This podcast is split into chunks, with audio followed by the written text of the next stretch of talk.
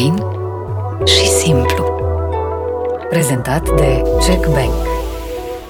Eram percepută destul de uh, strategă, materialistă, um, orientată, o fată orientată. Știe ce vrea, asta știe ce vrea. Da, da, de astea. În primul rând, o fată cu calculele de care eram suspectată ar fi ajuns într-un alt loc decât sunt eu acum. Probabil ar fi fost măritată cu un băiat cu un private jet. Dar n-am fost omul ăsta. Eu pur și simplu mă filesc în absența conexiunii. Această societate care mie mi se pare că e avidă, hrănită cu acest slogan iubește-te pe tine însuți, lucru prost înțeles de, de om, a făcut să crească egoismul în noi. Iubirea de tine, de sine, de fapt și de drept, a fost prost înțeles, așa cum și eu am înțeles-o greșit. Ori treaba asta mie mi s-a părut, Mihai, că uh, m-a făcut în timp absolut incapabilă de relație cu oricine. Atât înțelegeam eu de pe lumea asta, că cât câștigi, în funcție de cât câștigi, asta e valoarea ta. Uh, asta și pentru că existau foarte multe alte carențe la nivel, adică nu, nu mă simțeam valorizată ca om. Eram pe bază de nevoi și eram pe bază de, de Dumnezeu e tonomat de dorințe. Doamne, aș vrea un băiețel și aș vrea și un bărbat pe care să-l admir. Adică și nu mai gândește de când ai brieful ăsta cât de greșit e, că poți să-ți dea un bărbat pe care să-l admiri și să n-ai nimic altceva cu el. Dar trebuia să fii pe drumul ăla greșit ca să... Ai pus întrebarea... Da. Ajungi pe drumul ăsta. Absolut, da trebuia să, să existe drumul la greșit, pentru că altfel, dacă n-ai ști cum arată întunericul, cum ai înțelege cât de valoroasă e lumina?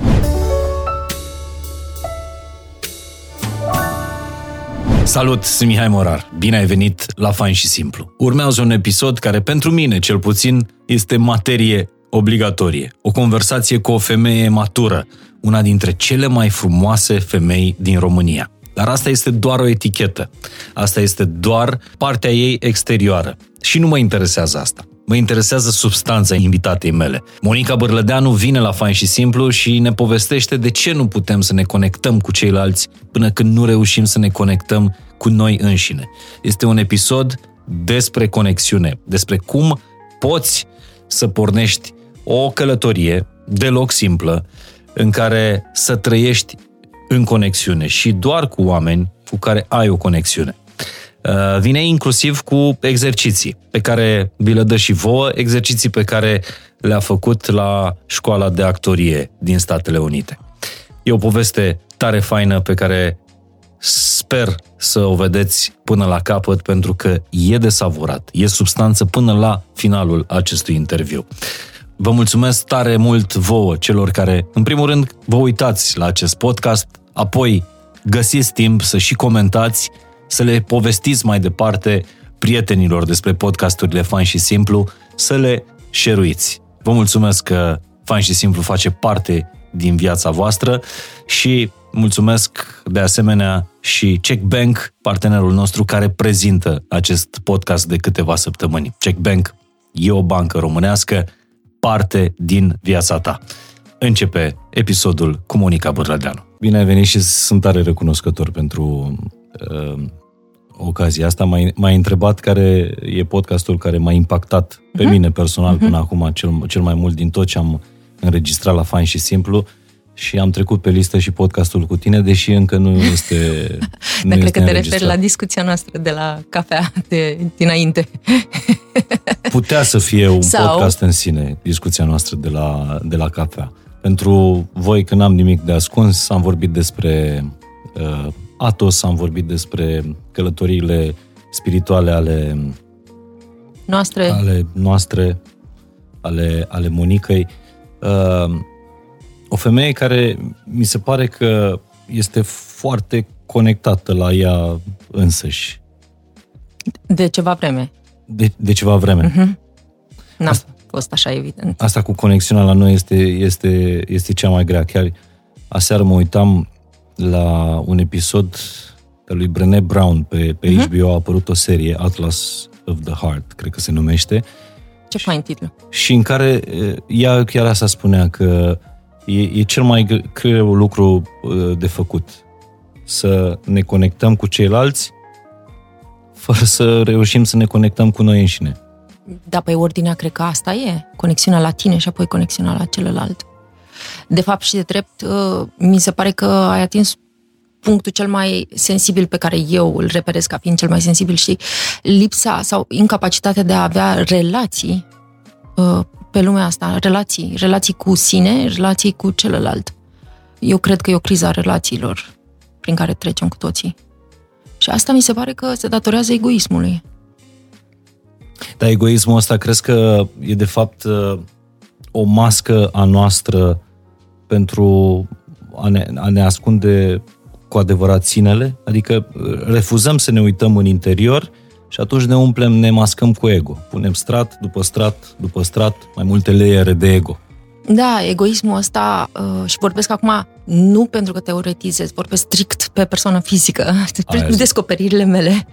Uh, egoismul ăsta e clar o consecință a ego-ului, adică e una din manifestări, că mai e și mândria și egoismul. Deci cu, e ego-ul cu fiicele lui.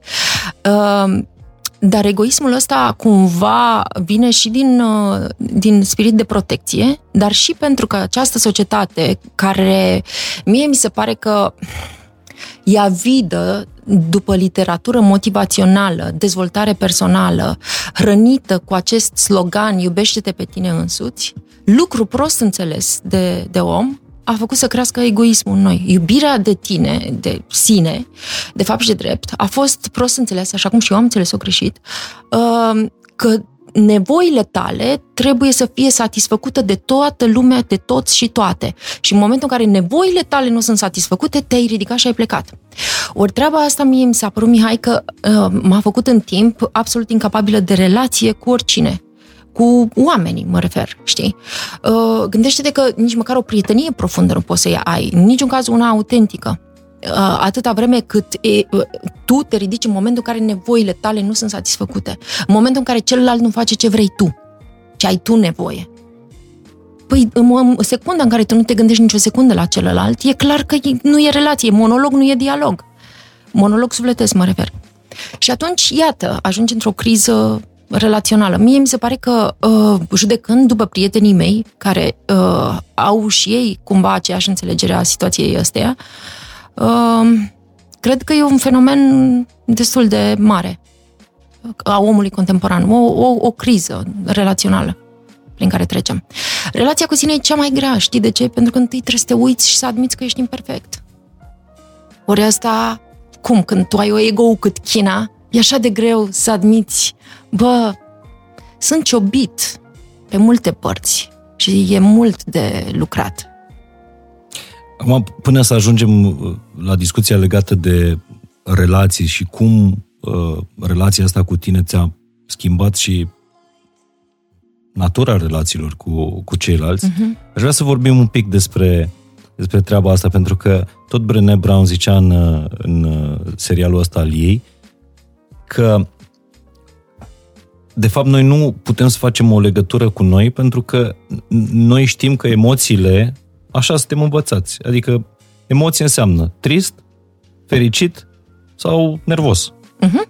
Noi atâta știm despre emoții. Uh-huh. Când de fapt, de fapt emoțiile sunt mult, mult mai mult. Sigur. Multe, numeroase și uh, noi nu știm să le numim, nu știm să ne uităm în noi uh-huh. și să zicem, băi, asta este angoasă, asta Sigur. este mirare, asta este venerație. Adică sunt Sigur. o grămadă de, uh, de emoții uh, atunci când ne, ne uităm în noi. Atunci când stabilim un limbaj al, uh, al emoțiilor, inventăm un limbaj al, al emoțiilor. Tu cum ai lucrat cu asta, Monica? Știu că ea recomandă să le identifici și să le scrii, să faci o exact, listă da. cu emoțiile uh-huh. pe mhm. care le trăiești. Uh, mie mi-a fost mai ușor. Aici uh, recunosc că cumva uh, faptul că sunt actriță și că am trecut printr-o sta- școală în Statele Unite care lucrează foarte mult pe accesul la propriile tale emoții, pe identificarea lor, pe folosirea uh, resurselor personale. Adică uh, profesoara mea, care, mă rog, uh, ea e la bază antropolog, a, a, Ivana, Ivana, nu? Ivana Ceabec. Uh-huh. Ea, uh, în primul rând, te, te îndemna să fii atent la tine însăți pe parcursul zilei. Adică, ce-ți stârnește invidie? Vezi că se naște în tine invidia, notează-ți-o.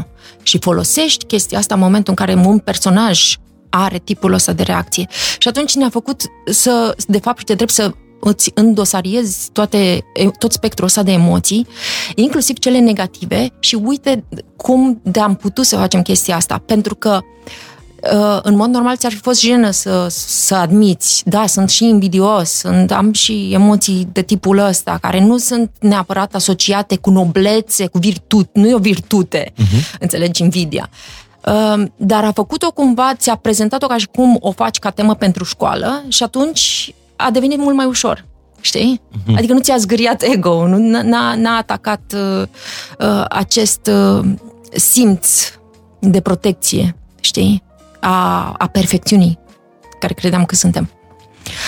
Bun, și deci în momentul în care tu le ai îndosariate, mie mi-a fost destul de ușor, pentru că, na, și ca personaj, adică tu vezi despre ce, ce emoție uh-huh. uh, știi, e, de ce emoție e nevoie acolo și ba, ți-e ușor să bagi mâna în tine și să o scoți. Că așa am lucrat la școală. Deci nu, nu pot să spun că eu am avut o dificultate. Dar, uite, merg la un curs. Bun, dar tu ai lucrat cu emoțiile cu scopul de a le folosi pentru roluri, nu neapărat pentru a te cunoaște pe tine da, mai bine. dar asta a, fost, a constituit o bază foarte importantă Solidă. pentru mai uh-huh. târziu. Da.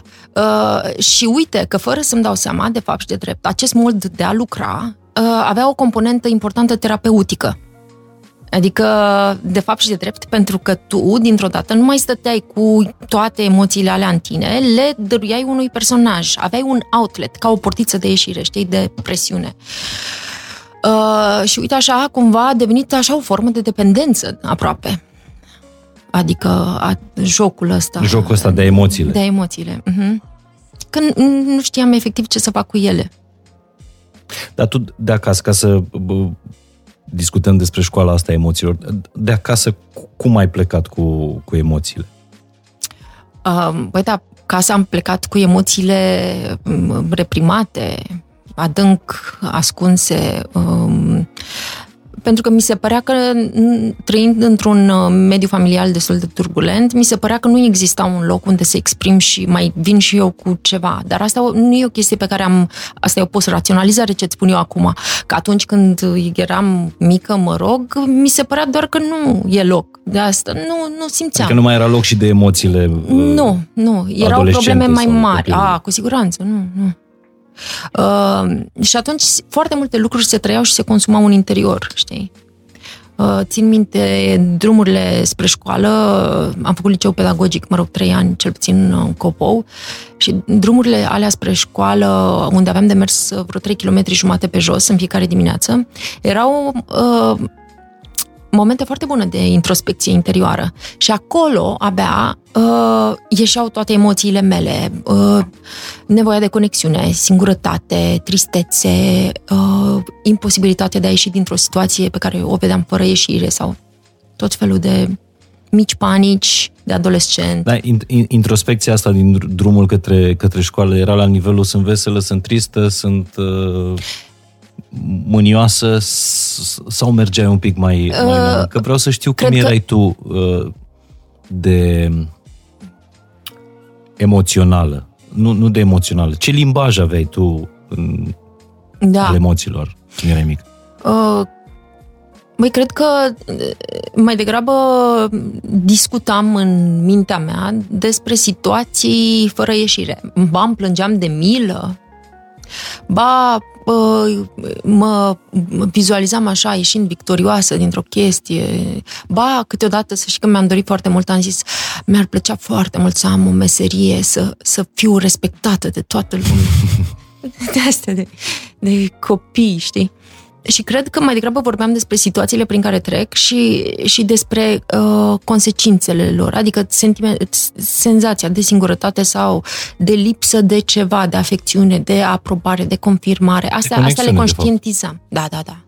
Sigur că lipsă de conexiune. În esență, da. Despre asta e vorba. Pentru că, de fapt, una dintre cele mai dureroase situații în care ne putem afla în viața asta, mai dureroasă decât durerea, cum ar veni, este uh, neapărat lipsa de conexiune, ci să te simți exclus. Să nu fii da, tu, mie mi se pare, eu sunt de acord cu lipsa de conexiune. Cam asta e, de fapt, și de lipsa de conexiune da. te lasă pur și simplu decupat din absolut orice mediu, deci singur, izolat. Singur, iar omul singur de acolo nu se duce decât la vale. Este absolut uh, imposibil. Cred că suntem făcuți by design, știi? Avem software-ul făcut, uh, uh, desenat și construit pentru conexiune. În fiecare om, cred că viu de pe lumea asta, există o nevoie de conexiune doar adică cu excepția cazurilor unde vorbim de patologie, cred că, știi, de mm, sociopatie, de mm, psihopatie, uh, unde pur și simplu sunt niște probleme. Dar în rest, gândește-te, lipsa de conexiune de unde vine? Nu, doar, nu tot din egoism. În primul rând trebuie să fii disponibil sau disponibilitate, să ai receptorul deschis tu la capătul ăsta. Uh-huh. Că în momentul în care tu ești deschis, găsești și în partea cealaltă imediat un corespondent, că vin spre tine. Și atunci când nu ai conexiune, când nu te simți văzut, auzit, uh, simțit, uh, mai ales la vârsta asta, la care tu ai trecut și printr-un uh, divorț al, al, al părinților tăi când erai... Erai adolescentă deja? Nu, avem 12 ani. Erai pre-adolescentă. Uh-huh. Uh-huh. Uh, atunci îți formezi tot felul de straturi de astea de, de protecție. Protecție, normal. Și încep să-ți uh, scrii singură uh, povestea, știi? Dacă nu te ajută, dacă nu te ajută nimeni, dacă nu te vede nimeni, dacă nu te ascultă nimeni. Ce, ce straturi de protecție ți-ai creat tu, Monica? Ce și câte? 150. Păi, uh, e foarte interesant, știi, uh, cum omul, în absolut orice situație îl pui, um, va fi, va, va încerca să supraviețuiască în orice fel și va încerca să găsească care sunt căile care îi asigură o linia de plutire. Uh-huh. Îmi amintesc uh, foarte limpede că la 16 ani uh, cumva am, am înțeles, am tras concluzia asta că cel care câștigă bani are și autoritate. Asta era concluzia mea de atunci. La... Și mi-am dorit foarte mult, nu neapărat autoritatea, cât putere de decizie. De fapt, asta e sinonim cu autoritatea, putere de decizie în casă. Și atunci m-am angajat la, în vacanța de vară, la 16 ani, o spătăreală la o terasă. Am mințit, evident, că am 18 ani, până mi-au cerut ăia buletinul la sfârșitul lunii să mă plătească și au aflat și ei adevărul cu ocazia asta. Cert este faptul că uh, primii bani câștigați, mie mi-au dat așa o, o valoare ca om. Eu at, atât înțelegeam eu de pe lumea asta, că cât câștigi, în funcție de cât câștigi, asta e valoarea ta. Asta și pentru că existau foarte multe alte carențe la nivel, adică nu, nu mă simțeam valorizată ca om în punctul ăla al vieții mele. Ei, și uh, îmi dau seama că m-am orientat care e valoarea, care sunt valorile mediului în care mă învârt în acest moment. Astea sunt valorile. Ok, perfect, facem asta. Ca noi să ajungem într-o situație în care nu mai suntem uh, victima unor uh, decizii altora sau unor evenimente. Să căpătăm control. Iată, uite, cum s-a născut, de fapt, nevoia de control. Care, iar și ăsta este un zid de apărare spre un suflet foarte vulnerabil, da? E unul din zidurile. Ne, tendința de a controla, puterea de decizie, siguranța care crezi că vine din lucruri exterioare. Pentru că nu știai, nu eram echipată să gestionez cu lucrurile din exterior care mi se întâmplau. Nu aveam, în sensul că nu aveam nici robustețe sufletească, nici instrumente. Uite, tu ești tată, tu probabil că copiii tăi vin acasă cu tot felul de lucruri care se întâmplă la școală, care îi rănesc sau îi uh, afectează emoțional. Și atunci le explici, da, le dai instrumentul ca să știe cum să-și gestioneze această emoție. Eu nu aveam instrumentele astea.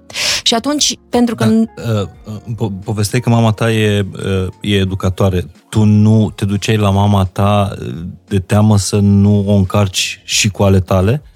Uh, problemele ei? Da, și în plus, adică mama mea totuși venea de la 30 de copii la grădiniță nebunită, săraca, la alți trei acasă, care mai, nu știu, ardeau fasolea, dădeau laptele pe foc, au lăsat apa deschisă și s-a inundat frageria, de toate, înțelegi?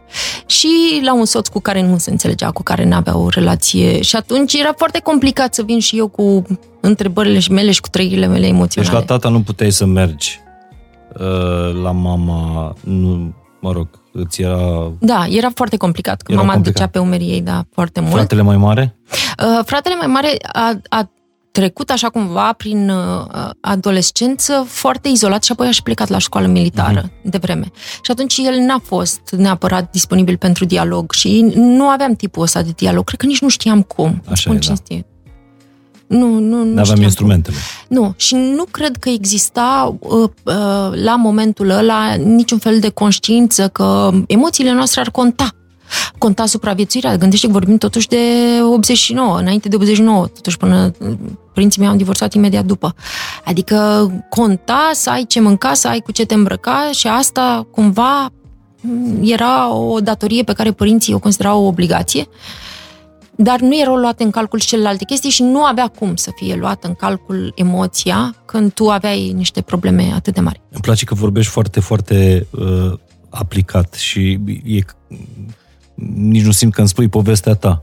E, e ca și cum ai, ai vorbit despre o chestie care oricum cred că e generală, adică mulți au trecut prin, uh, prin asta. Și atunci Sunt a apărut convinsă. nevoia asta de control a ta, să Mhm. controlezi Mhm. uh, situațiile, să, să controlezi relațiile cu, cu oamenii. Da. Și cum ai manifestat asta? Cum, Uh, evident, asta se manifestă prin, printr-o, nu știu, aveam o, o deschidere și o retragere. Uh-huh. E mecanismul clasic. Pentru că vezi că re, după, după deschidere, retragerea ta dintr-o relație cu cineva îl face pe celălalt să vină mai aproape de tine.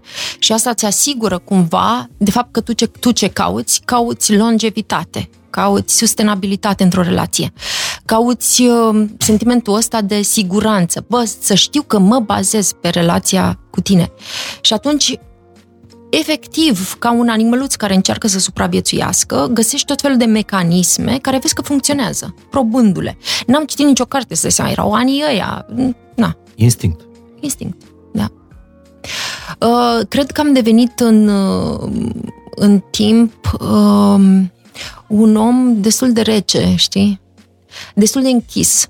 Nu lăsam pe nimeni să intre acolo, pentru că oricum nici eu nu știam să, să lucrez cu nimic din interiorul meu și n-am învățat să fac asta decât când am ajuns în Los Angeles, să știi. Eu, atunci când am ajuns în Los Angeles și a trebuit în sfârșit să admit Bă, stai puțin, eu nu sunt vreo prințesică. Eu sunt o fată de la Iași, dintr-o familie cu această configurație, căreia i s-au întâmplat ABCDE, uh, care a înmagazinat foarte multe lucruri ca vinovăție, rușine, tot felul de uh, emoții dintre astea uh, extrem de toxice și de nocive. Și ăla a fost un moment, credem, ăla a fost ziua zero, momentul zero. De acolo am pornit în sus. Și a fost un moment în care, adică am plâns mult. La un curs de actorie? Sau nu neapărat? Uh, asta s-a întâmplat, mă rog, într-adevăr, acolo am fost nevoită uh-huh. să confrunt acest adevăr despre mine uh, și apoi, mă rog, am luat plânsul și acasă. da, da. Uh, da, e așa eliberator, știi? E ca și cum dintr-o dată trăiești într-o formă de adevăr. Dar tu nu ți-ai dorit să, să, să fii actriță ca să-ți cunoști emoțiile. Tu ți-ai dorit Nu. să fii actriță uh, tocmai pentru a uh, îți confirma ceea ce pentru tine era valoarea supremă. Uh, celebritate, bani, control.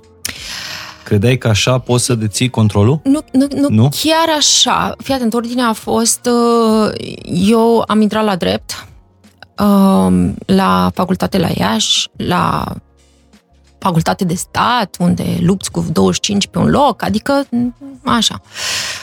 După asta, în același timp, nevoia mea de a, de a menține, menține controlul asupra propriei mele vieți uh, m-a făcut să am tot timpul un job în paralel. Mă, tot timpul eu aveam câte un second job, știi? Și am intrat, am uh, făcut eu niște reclămuțe, nu știu ce, de acolo o ofertă în televiziune, credeam că nu se potrivit absolut deloc. Prima a fost o respingere, a doua a fost o emisiune în sine, la o televiziune care se lansa atunci. Păi și vreau să spun că uh, asta mi-a, a început să-mi dea așa o senzație a unei forme de putere. Dar, în același timp, totuși exista în mine un mic paznic și un control al conștiinței care îmi spunea, băi, ești o diletantă, tu asta nu o faci la un nivel la care ar trebui să o faci. Adică trebuie să înveți să faci treaba asta, dacă o faci, într-adevăr. Uh-huh. Și atunci m-am dus eu în Los Angeles, am făcut cursuri și uh, eu credeam că fac cursuri doar așa, de dezinhibare în fața camerei, de exemplu. Pentru că eram absolut incapabilă să ascult interlocutorul când aveam emisiunea aia, nu mă gândeam decât la ce o să spun eu next, știi? Da, da. Da, da, da. Eram absolut paralizată, terifiată. Bun. Și cursurile la care m-am dus erau întâmplător și cursuri de actorie. Și de fapt și de drept în momentul în care eu am văzut că asta se simte bine, știi? Se simt, bă, te simți bine să lași să iasă din tine o mică furie, o nu știu ce, și să o faci într-un mod legitim, pentru că o pui într-un personaj și nu ți-o asumi pe persoană fizică. Și de fapt și de drept, eu cred că am devenit actriță pentru că în felul ăsta uh, reușeam să lucrez cu emoțiile mele într-un mod foarte legitim. Adică am, am, am mers pe drumul ăsta pentru că se simțea bine, da, există, există, o să spun o întrebare tehnică acum, ex, există emoții pe care tu le exprimi mai bine într-un rol decât, decât altele? Normal. Da? Da. Mă duc la tristețe și la dramatism și la instant. Pentru că e emoția cu care eu toată viața mea am fost mai obișnuită decât cu bucuria și cu exuberanța și cu exaltarea. Aha. Și ți-a zis profesoara asta? Da, bineînțeles. Păi te trece printr-un spectru întreg de, de emoții, uh, de situații și vede unde șchiopătezi și unde e de lucrat mai mult. La mine, de exemplu, era de lucrat mult la comedie. Ai, ai făcut vreun rol de comedie? Da. În afară de roast? Uh... Da, da, da. Păi am făcut, ce, Manuela din... A, Manuela da, de la... e, e totuși un rol, e comedie acolo. E și un pic de dramă, da. Și uh, ce, ce emoții poți descoperi prin... Uite, de exemplu, filmele sunt cel mai bun exemplu de a, de a vedea emoții, știi? E uh-huh. foarte fain să oprești un film și să zici ce emoție e asta. Uh-huh. Ce emoție transmite persoana? Pentru că cred că nicio scenă nu e întâmplătoare într-un film. Nimic, nu, nici măcar un... Uh, uite, la capitolul ăsta de descoperiri, uh, ca și în viața noastră de mhm. zi cu zi, personajele nu spun niciodată adevărul cu cuvinte. Ăsta e primul lucru pe care l-am învățat. Că adevărul este în, în intenție și în, uh, și în limbaj corporal. Că la început le jucam așa, cumva la botul calului. Uh-huh. Adică dacă scrie te iubesc, era te iubesc. Și uh-huh. profesoara, nu, gândește la intenție. Care e intenția? Uită-te la ce face femeia asta. Nu te uita la ce spune. Pentru că acolo e adevărul. Tu îți dai seama că de fapt și de drept asta era o școală de oameni. Școala de actorie e o școală de oameni, despre oameni. Da, da. Și de ce crezi că ar fi altfel cu noi? Nu te uiți la ce spune un om, la ce declară. Uită-te la ce acțiune are, ce face cu adevărat. Că acolo e adevărul despre el. Și atunci descifram personajele, în primul rând mă uitam la acțiunile lor, ce fac, și apoi descifram intenția lor. Și apoi minciuna din dialog. Hm. Îți dai seama câte straturi avem când comunicăm? Foarte multe. Și ci că tot Brené Brown zicea asta, că noi nu putem să citim oamenii, că se spune, ți se citește totul pe față. Nu avem cum să facem asta, nu, pentru nu. că noi avem mai multe straturi. N-ai un om de lângă tine, nu are cum să se pună în papucii tăi, oricât de bun actor, orice școală uh, de actorie ar face în el, n-are cum să se pună în papucii tăi și să-ți dea jos toate straturile. E, sunt generații acolo. Pe lângă faptul că gândește-te că tu ai putea să ai un spectru de emoții foarte complex. În tine s-ar putea să fie un conflict moral, emoțional, să zicem, foarte complex. Eu, dacă banda mea de citire este atâta, eu săraca de mine atâta. O să mm-hmm. reușesc eu să te citesc, deși la tine e mult mai mult. Deci depinde foarte mult și de receptor. E, e atât de... Tu îți dai seama acum ce piedici, de fapt, sunt în comunicare și ce șansă e într-adevăr când reușești să te înțelegi, să fii înțeles cu adevărat de cineva.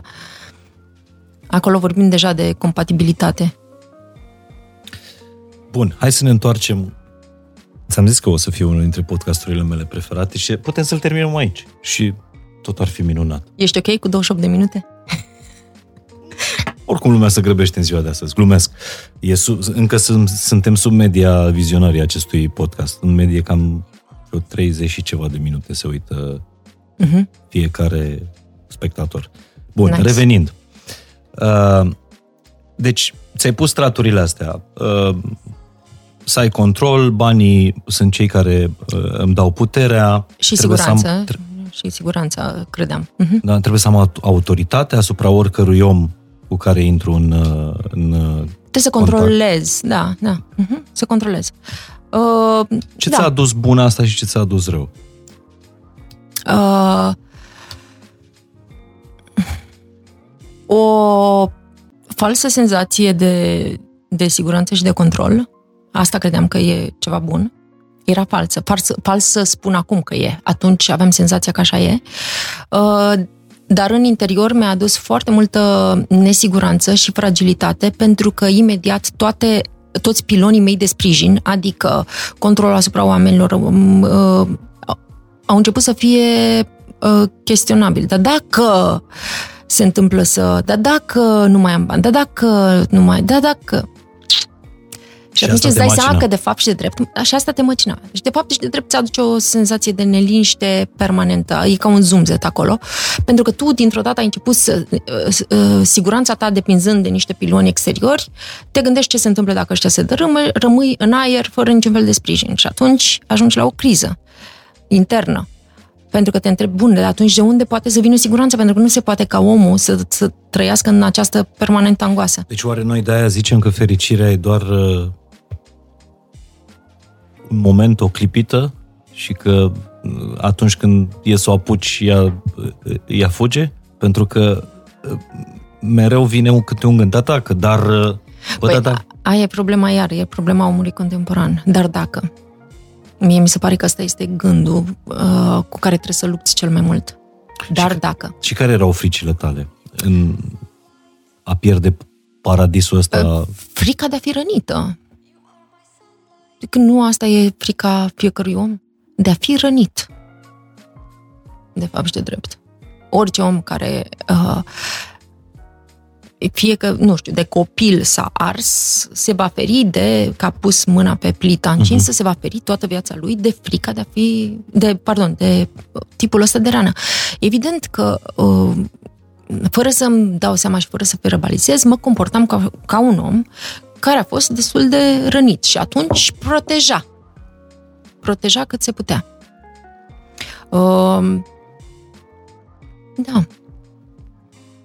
Doamne, și vorbesc despre lucrurile astea, mi se părea, Doamne, ce repere greșite, ce... Da, atâta, păi stai că o să ajungem și la atâta reperele... știam atunci, așa înțelegeam eu lucrurile și lumea și pe sine, asta, asta era... No. Și cât de greu iubeai sau cât de greu ofereai uh, nu iubire, încredere. Ah, ce drăguț că ai ajuns ha? la subiectul ăsta. Păi eu înțelegeam așa. Eu înțelegeam că uh, ca să capeți iubire, trebuie să oferi iubire. Și iubirea în capul meu, ca așa am primit-o eu, așa știam și eu să o dau mai departe. Însemna, sigur, afecțiune, ă, satisfacerea nevoilor celuilalt, își dorește să nu știu ce, își dorește să nu știu ce, îi place să-i gătești, îi place să... Deveneam toate lucrurile astea de care era nevoie. Pentru că așa înțelegeam eu că se obține afecțiunea. Asta mhm. înțelegeam eu că e iubirea. De fapt și de drept, o chestie absolut dacă o iei, uh, suna tranzacție. Eu îți dau asta, gătesc, fac, uh, dreg, am grijă de tine, uh, te iubesc, îți dau afecțiune, în schimbul afecțiunii in return, cum ar veni. Serviciu contra serviciu. Co- serviciu contra serviciu. Și atunci, tu îți dai seama că eu spuneam, credeam că asta e iubirea? Dar să știi că asta iar e o problemă pe care eu consider că o avem. Te uiți numai pe Instagram. Dacă deschizi Instagramul și vezi, eu sunt abonată la tot felul de astea, de pagini de psihologie, cu chestii, cu uh-huh. citate, cu... Bun. Care e vorbe cea mai bună de duh. pagină de psihologie? Vorbe de, vorbe de duh. Uh, uite, îmi place pagina de psihologie, adică chiar sunt uh, așa. Și mai am câteva, uh, dar nu știu să le zic acum, care sunt în engleză, mă rog, whatever. Uh, Uh, mi se pare că vorbește foarte mult despre trebuie să-ți comunici nevoile celuilalt și să, băi... Oameni buni. oameni buni, încurajați de fapt și de drept o iubire tranzacțională. Eu îți comunic care sunt nevoile mele și tu ești furnizor de plăceri și de satisfăcător de nevoi. Uh-huh. Și atunci eu, eu, întrebarea mea este, asta e iubirea? Eu, cel puțin așa, ulterior am ajuns să chestionez, să chestionez chestia asta, dar asta credeam că e. Așa am primit-o și eu. Păi nu e așa? Toate cărțile spun asta. Păi nu! Normal nu? că nu e așa. Hai mă, te prefaci că nu știi că nu e așa. Nu, normal că nu e așa. Da, mie mi se pare că iubirea e ok. Serviciile astea trebuie să existe. Că suntem într-o relație. Da, dar serviciile astea nu mai devin servicii. Da, problema este că în momentul în care dispare unul dintre servicii... Se dărâmă tot. Exact. Să nu se dărâme tot. Aia e iubirea. Păi da, da, se Când dărâmă. ăla nu vine cu serviciu înapoi și tu în continuare te duci și faci serviciu sau îl, îl aștepți să, să vină în continuare, știi? Adică nu pleci la păi, primul... Ideea este următoarea, că dacă există iubire, serviciu nu se simte ca un serviciu. Se simte, e pur și simplu, nat, tu în mod natural vii în întâmpinarea celuilalt. Tu în mod natural ești atent la celuilalt. La, la celălalt. Eu am niște prieteni, un cuplu, care uh, sunt într-o relație foarte evoluați din punctul ăsta de vedere, au, au citit toate cărțile și ex, exact așa, vorbesc uh, care sunt nevoile tale, uite, astea sunt nevoile mele, foarte, foarte maturi în, uh, în, în relația asta. Singura problemă este că odată la două luni nu-și mai vorbesc câte două zile. Adică ori pleacă el de acasă, ori pleacă ea de acasă, ori nu mai răspund la Iată. telefon. Adică Înseamnă că are un glitch softul ăsta cu nevoile, nu ți se pare? Și ei în continuare spun că, băi, lucrăm, lucrăm la asta, adică sigur se poate rezolva. Da, dar lucrăm la nevoi. Gândește-te că din start ăsta îți, nu-ți suna contract? E, e și contract furnizor între timp, de că s-au și servicii. căsătorit. Da, da. Hai mă. Nu, căsătoria e una, iubirea e alta. Dacă se întâmplă amândouă în același timp, ești chiar binecuvântat. E chiar bine. Da. Uh, nu, eu nu mai înțeleg lucrurile așa. Nu sunt absolut deloc focusată pe ce nevoie am eu. Pur și simplu.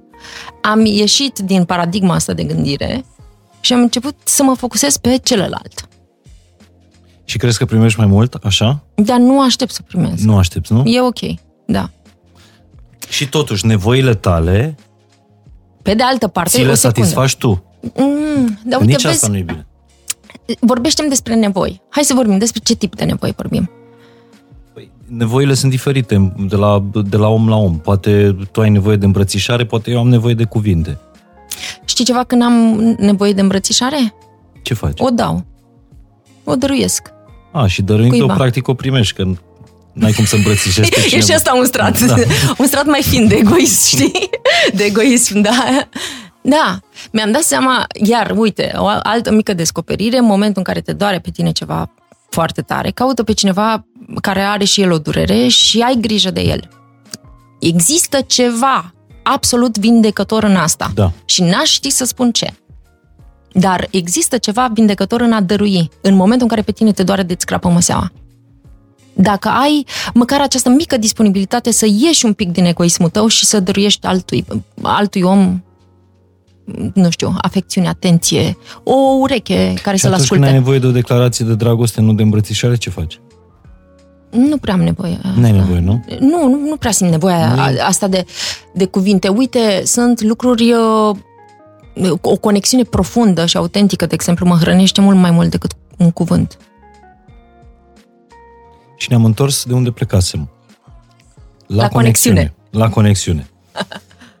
și îmi spuneai că nu poți să te conectezi cu, cu oamenii dacă nu reușești să te conectezi cu tine. Mhm. Continuăm călătoria Monicăi. Uh, După ce ți-ai învățat, ți-ai denumit, ți-ai botezat emoțiile, ai învățat să, să joci cu ele, ce ai făcut? Cum... uh, Că în continuare spuni că erai pe drumul greșit.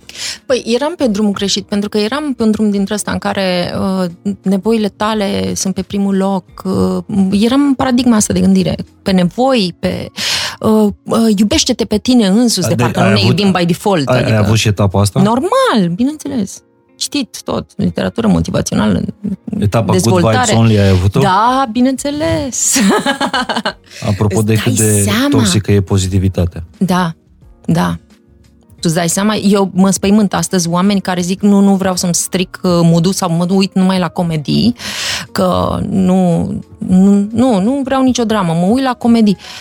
Mamă, îmi vine să fug. Acolo îți dai seama ce zace de desubt dacă omul ăla este absolut uh, incapabil și să-și viziteze o, o, o em- empatia, adică simpla empatie cu un personaj care trece prin ceva dificil este absolut imposibil de gestionat. Păi tu îți dai seama câtă necunoaștere de sine zace acolo? Mamă, dar filmele triste ar trebui să fie materie obligatorie, pentru că filmele triste te învață cele mai multe lucruri despre tine, exact. să intri în tine. Păi asta zic. Îți dai seama când spui că nu, nu-mi plac filmele triste. Sau mai e genul ăsta de oameni care spun nu-mi place discuția asta. Mm-hmm. Nu vreau Îmi să- strică, da, da, da, da. Nu, nu, nu vreau să-mi stric modul. Da, da, îți dai seama acum Și- câtă durere e acolo? Și aici nu vorbim despre străini, vorbim despre oameni cu care pretinzi că ai o conexiune. Da. Sau mă încarcă negativ și nu, nu-mi place, nu, asta nu. Acolo Deci ai e avut multă toate durere și etapele astea, neadresată. Da, normal. Și care, care crezi că e din, dintre etapele astea de dezvoltare personală, care crezi că ți-a dăunat cel mai mult? Asta cu iubirea de sine. Iubește-te pe tine însuți, mie mi se pare cel mai dăunător slogan, pentru că ai înțeles greșit. Eu l-am înțeles greșit. Eu l-am înțeles în sensul că în sensul în care mi-a crescut foarte mult egoismul. Da, eu l-am înțeles și când am înțeles asta cu iubirea de sine eh, și de ce nu-i bună, adică să spui doar iubire de sine, iubire de sine, mă iubesc pe mine, mă iubesc pe mine, mă iubesc pe mine, nu mă interesa. Am înțeles în discuția pe care am avut-o cu părintele Teologus. Teologus, normal, am la- văzut. La Atos. Mhm. Deci mi-a, efectiv, mi-a luminat toată calea. Știam că nu-i bună iubirea asta, dar nu înțelegeam de ce și dacă vreți, revizitați uh, episodul cu părintele Foarte Teologus important. după discuția cu, cu O să le bunica. spun și lor că l-am văzut de trei ori. Deci, Serios? da, prima dată am adormit, a doua oară l-am văzut până la, la capăt și apoi am simțit nevoia să-i dau play de la început. Pur și simplu. E multă, multă lume spune că adorme cu podcasturile fain și simplu, dar pentru mine Nu cu oricare dintre ele. Am adormit cu... Pentru că gândește-te că în vocea părintelui teologus e ceva foarte liniștitor și asigurant. Și am adormit ca un prunc. Dar să știi că creierul procesează și atunci când uh, În somn, normal. ochii sunt închiși. Da. Bun, revenind. Uh, spuneam că asta cu iubirea de sine, etapa asta ți-a dăunat foarte Da, foarte pentru că a mult. crescut și ego-ul și, și egoismul. Te-ai îndepărtat de oameni, ai pierdut relații Uh, Nu m-am cu îndepărtat oameni. de oameni. Eu credeam că sunt în relație cu oamenii, dar eram foarte egoistă. Eram absolut incapabilă să, să dăruiesc, știi? Adică eram doar pe luat, nu pe ascultat, nu pe... Nu știu, m- mă uit și mă îngrozesc, pur și simplu, la lucrurile La astea. tine. La felul în care, da, da, la felul în care înțelegeam eu relațiile atunci. Eram incapabilă de relație uh, autentică și vorbesc cu prieteni sau... Da, dar pe de altă parte, când, când pierdeai câte o relație, nu sufereai, cred. Ba da, Sau nu? normal că sufereai, Su- pentru că ego-ul era zgâriat. Ah, ok. Credeam că pur și Când simplu nu-ți îți păsa. făcea cineva ceva, nu, nu, nu, nu, nu. Cum? E, are straturi multe acest ego. Deci tocmai etapa asta a iubirii de sine este etapa în care tu ai fost cel mai departe de tine. Cel mai departe de mine și cel mai departe de oameni. Și mi se pare că ăsta e lucru care, de fapt, și de drept iz- m-a izolat. Te izolează de, și de sine și de oameni și te lasă cumva într-o suspensie. Tu, ș- tu vezi că e ceva în neregulă, pentru că nu reușești să ajungi la sufletul nimănui și nimeni nu chiar ajunge la sufletul tău. Și, uh, și nu știi să-ți definești chestia asta, de ce sunt ca într-un glob și care e cauza. Și de ce nu reușesc să mă ating real cu nimeni. Până când, sigur că da, uh, izolarea asta te duce să reciclezi propriile tale gânduri, ai senzația că ești, uh, da, da, da, bineînțeles, ai senzația că ești cel mai deștept om, că tu știi cel mai bine. Doamne, e ceva horror. Măi, câtă... Dar mă rog, e, mi se pare simpatic să mă uit la lucrurile Bine. astea. E ca și cum uh, eram așa un copil naiv și așa un, Pe de altă parte, cred că uh, fix în etapa asta uh, self-love-ului erai în cetatea self-love-ului, adică erai în LA, acolo Oh. totul e pe bază de s- Normal. egoism. Normal. Absolut, da. Pe egoism, narcisism, devii foarte narcisistă. Faci idol din felul în care arăți, uh-huh. Faci idol din, uh, din valori uh, foarte greșite, uh, bani, faimă. Și astea sunt lucruri, cum să-ți explic, adică în momentul în care tu trăiești într-o um, laștină, e imposibil să nu te murdărești. E, nu? Dacă lucrezi în benzinărie, e imposibil să nu miroși a gaz. Adică s-au luat lucrurile astea pe mine, asta încerc să spun. Păi, pe de altă parte, cum să trăiești acolo altfel? Da, e moneda de schimb, sigur. Da, e un vis, adică e, e un vis pe care ar fi fost păcat să nu-l trăiești. Eu sunt absolut convinsă, adică chiar în punctul ăsta chiar nu, nu regret nimic. Uh, s- A fost foarte necesar. Foarte necesar. Adică eu trebuia să... Să, da, Să fii trebuia să acolo. trăiesc neapărat perioada aia, da. În primul rând a fost perioada trezirii, adică um, a conștientizării emoțiilor, a Exact. identității, uh, a, a întrebărilor asupra identității, uh, de fapt și de drept.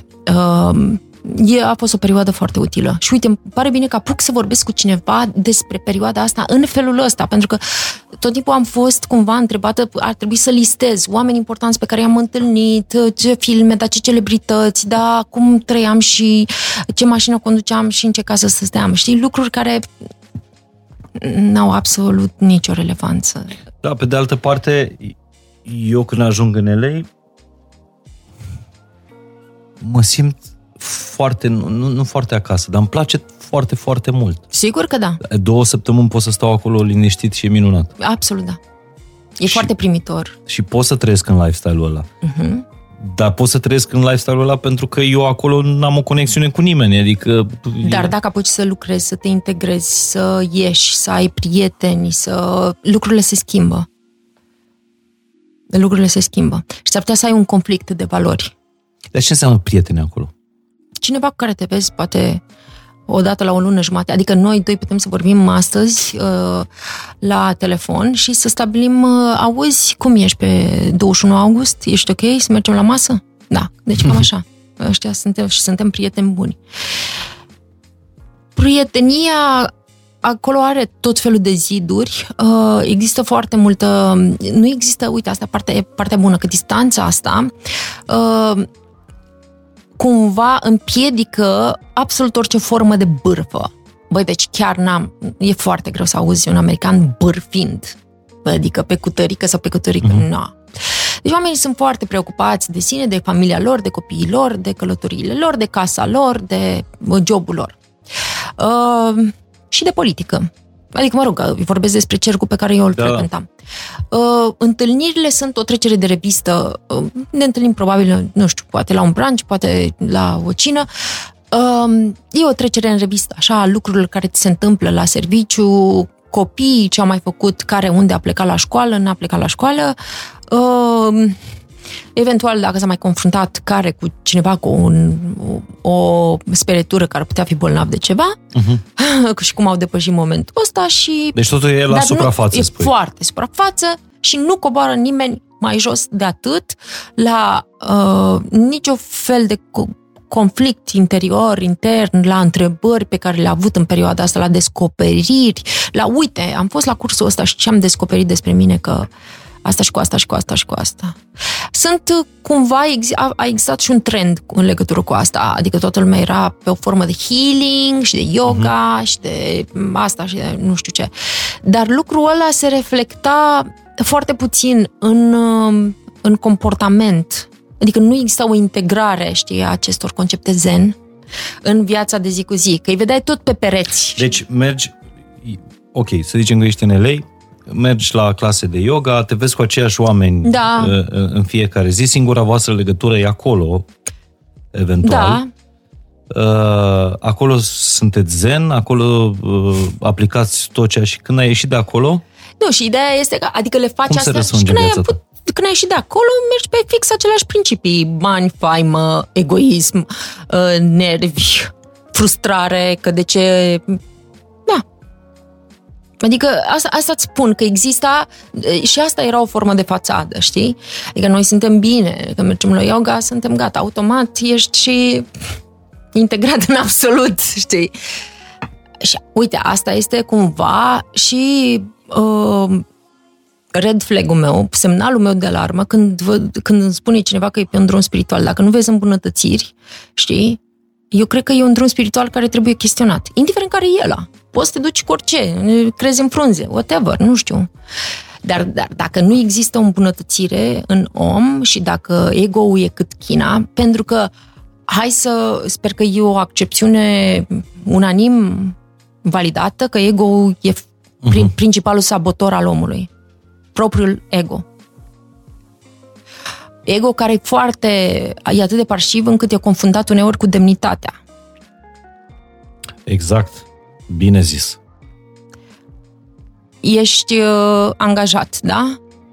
Ți se reproșează de sus că ai niște scăpări și că sunt niște lucruri care nu sunt, nu sunt nici livrate la timp și nici nu sunt făcute la nivelul la care ar trebui să fie făcute, uh-huh. rapoarte, nu știu ce. Ego-ul o să-ți spună uh, uh, pe, după câte am făcut pentru ei, după orele pe care le-am stat după uh, program, nu știu ce, îmi dau demisia, sunteți niște nerecunoscători, nu mă simt validat, nu mă simt, da?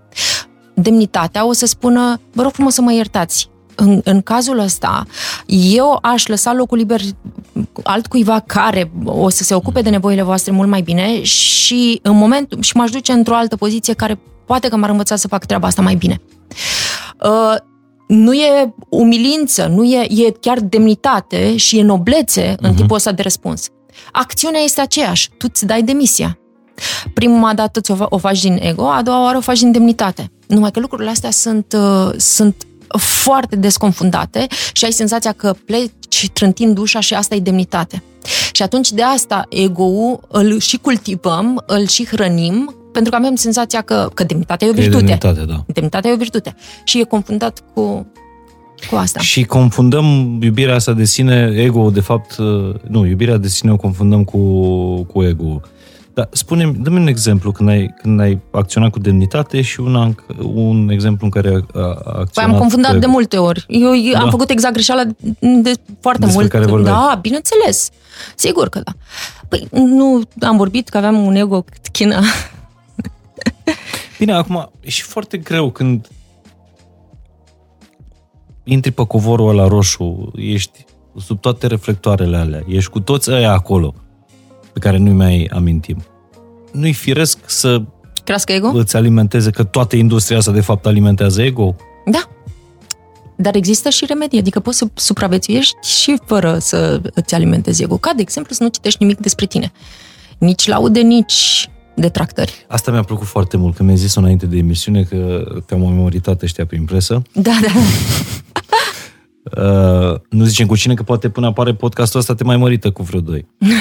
Uh, deci, îmi spuneai că nu citești nici articolele de bine, no. nici alea de rău.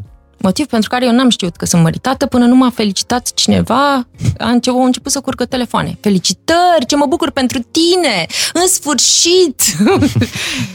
și când am întrebat despre ce vorba, mi s-a trimis uh, link-ul. Așa am aflat și eu că sunt măritată. Dar articolele de laudă de ce nu le citești? Pentru că pentru că sunt extrem de dăunătoare, pentru că ajungi să crezi că, și ajungi, ego-ul tău ajunge să fie un balon umflat și cine crezi, cine crezi tu că ești, e, e în e un balon umflat de laude, de părerea unuia sau altuia. La fel ca și detractările care îți afectează foarte mult autenticitatea. Uite, dacă eu aș citi comentariile la acest podcast, care s-ar putea să spună, aoleo, te uite și pe asta, ce ne învață, sau cine știe ce, ar putea să mă înjure unul altul. Ideea este că, una la mână, ego-ul meu e foarte ușor de zgriat, ca și al tău, ca și suntem afectați de asta. Următorul lucru pe care eu o să-l fac când o să ies public să vorbesc, oriunde, cu oricine, o să am în minte în jurăturile unuia sau altuia și o să încerc să-l mulțumesc pe ăla. Ceea ce mie mi-alterează uh, sinele ăsta autentic. Bă, uite, asta sunt, atâta sunt fraților. Astea sunt lucruri care mă interesează și mă consumă în acest moment. Vreau să șeruiesc cu voi greșelile pe care le-am făcut, lucrurile pe care le-am învățat, că poate se regăsește unul, doi în asta. Poate, poate se aprinde lumina pentru cineva. S-ar putea să nu. Dar măcar pentru un singur om poate există în asta un, un posibil răspuns. În greșelile mele și în, și în felul... Că nu-mi imaginez că problemele pe care le-am avut eu sunt... uh, Doar ale tale. Doar ale mele și sunt singura care a trecut prin lucrurile astea. Dar vezi, asta e o pantă foarte periculoasă. Uh, să crezi că ești ceea ce crede lumea că ești, dar și o altă pantă periculoasă e și asta, să crezi că ești ceea ce crezi tu că ești. Da. Foarte mișto, îmi place foarte mult subiectul ăsta, care...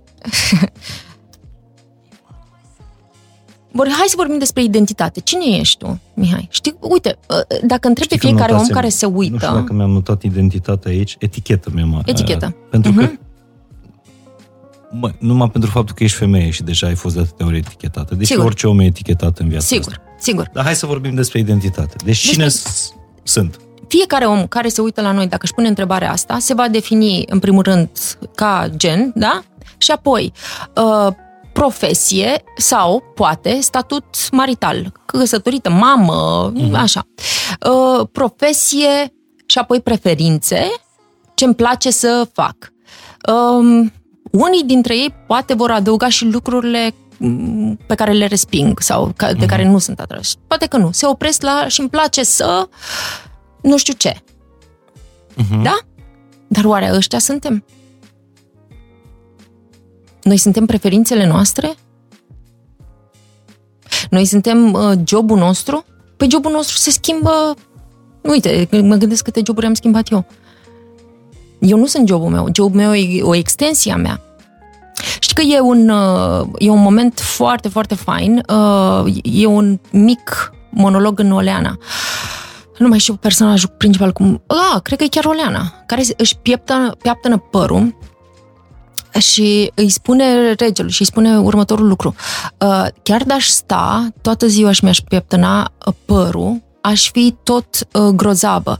Pentru că omul nu devine, nu devine grozav în momentul în care face ceva extraordinar. El e grozav și înainte, și cu sec- în secundele dinainte să facă lucrul acela extraordinar. Un erou nu devine erou în momentul în care salvează pe cineva. El e erou și înainte, pentru că e același, același om.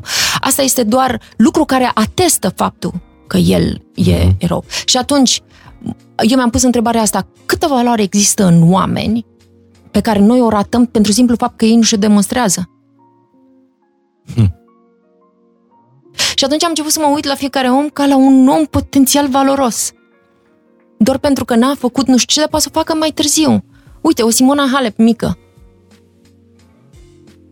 E mai puțin valoroasă ca mică. Mă refer înainte să aibă performanțele astea. Ea e același om. Bun, asta e identitatea, da? Și tu spui că n- noi ar trebui să proiectăm în oameni varianta lor cea mai bună. Dar nu e vorba de proiecție aici. Adică eu pur și simplu tratez Nu, ca e și înseamnă- cum e ar vorba fi... de încredere. Da, da. Pur și simplu, ca și cum ar fi, într-adevăr, un om extraordinar. Care poate, chiar dacă uh, în momentul ăla te scuipă sau te înjură, e un moment de cădere, pur și Dar simplu. știi că a- asta e una dintre cele mai bune metode de a încuraja un om. De a-l vedea și când, da- dacă angajezi pe cineva. Mhm. Eu în tine, chiar dacă ești, uh, nu știu, abia ești de pe băncile școlii sau încă nu ești uh, foarte instruit în ceea ce faci în jobul tău, eu în tine văd cea mai bună versiune a ta. Dacă îi dai încrederea asta, dacă îl vezi așa, dacă îl valorizezi așa, el va performa mult mai repede. Sigur. Știi de ce? Pentru că tu, dintr-o dată, ei pus 100 de puncte, ăla e standardul și el va, va face absolut toate eforturile să urce la 100 de puncte. Dacă tu te uiți la el ca și cum el ar fi un om de 20 de puncte și nu de 100, uh, una la mână, el se va simți în primul rând deloc stimulat, ba chiar nimicit, pentru că ce, ceva în el îl face să creadă că e mai mult de atât. Tot, noi toți credem că suntem mai mult de atât, știi? Uh, și nici nu va sări foarte mult. Poate va ajunge până la nivelul 15 Dar când tu i-ai dat 100 de puncte, el va Da. urca până la... Chiar dacă va nu fi poate- stimulat. Chiar dacă nu poate să sară prima oară la 100, Da, nu, dar va încerca mereu. da, ținta lui va fi acolo. da. Dar ție ți s-a întâmplat, nu știu, să ajungi pe un platou de filmare, să, nu știu, un, ceva, la un job și să simți că ești subvalorizată, că m, lumea îți pune identitatea asta sau tot felul de etichete. Uite și pe asta din sud-estul Europei, uite și pe asta Nu. din... N- N-ai simțit asta, nu? Nu, uh, am simțit izolare mai degrabă, dar nu izolare care vine din uh, etichete. Eu nu, eu nu am avut complexul ăsta, eu nu înțelegeam asta cu sud- sud-estul Europei foarte bine. Uh, pentru că eram considerată exotică. Am fost văzută ca fiind uh, exotică și pentru că aveam un accent care vira un pic, nu era neapărat rusesc sau uh-huh. românesc sau sud-estul Europei. Era izolată în sensul în care, uh, băi, ajungi într-o rulotă, ești preluat, ești dus la machiaj, la uh, repetiții, lumini, nu știu ce, te întorci la uh, machiaj și costume și apoi stai în rulota ta. Vorbești cu partenerul tău de scenă printr-un asistent.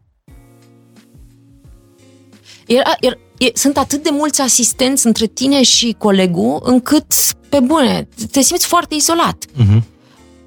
Uh, mi-am că sen- sentimentul ăsta nu mi-a plăcut absolut deloc, știi? Că trebuia să uh, întreb, uh, crezi că poți să-l întrebi, da, îl știu pe, îl sună pe asistentul cu tare, auzi uh, ce face al tău, s-a schimbat, uh, poate să facă o, peri- o repetiție cu cu Monica, adică, știi? Și până se stabileau niște, niște lucruri, niște repetiții, mâncăm, nu mâncăm împreună, trebuie să vorbească asistentul cu asistentul, nu. Înțelegi ce vreau să spun de izolare? Uh-huh. Nu există, uite, cum a fost la Vlad, unde eram, aveam o rulotă cu toții, toată lumea claie peste grămadă. Ne schimbam acolo cu toții, fetele cu fetele, băieții cu băieții, ieșeam în o tură sau ne întorceam cu spatele, da, acolo mâncam claie peste grămadă, băi, și acest sentiment este minunat.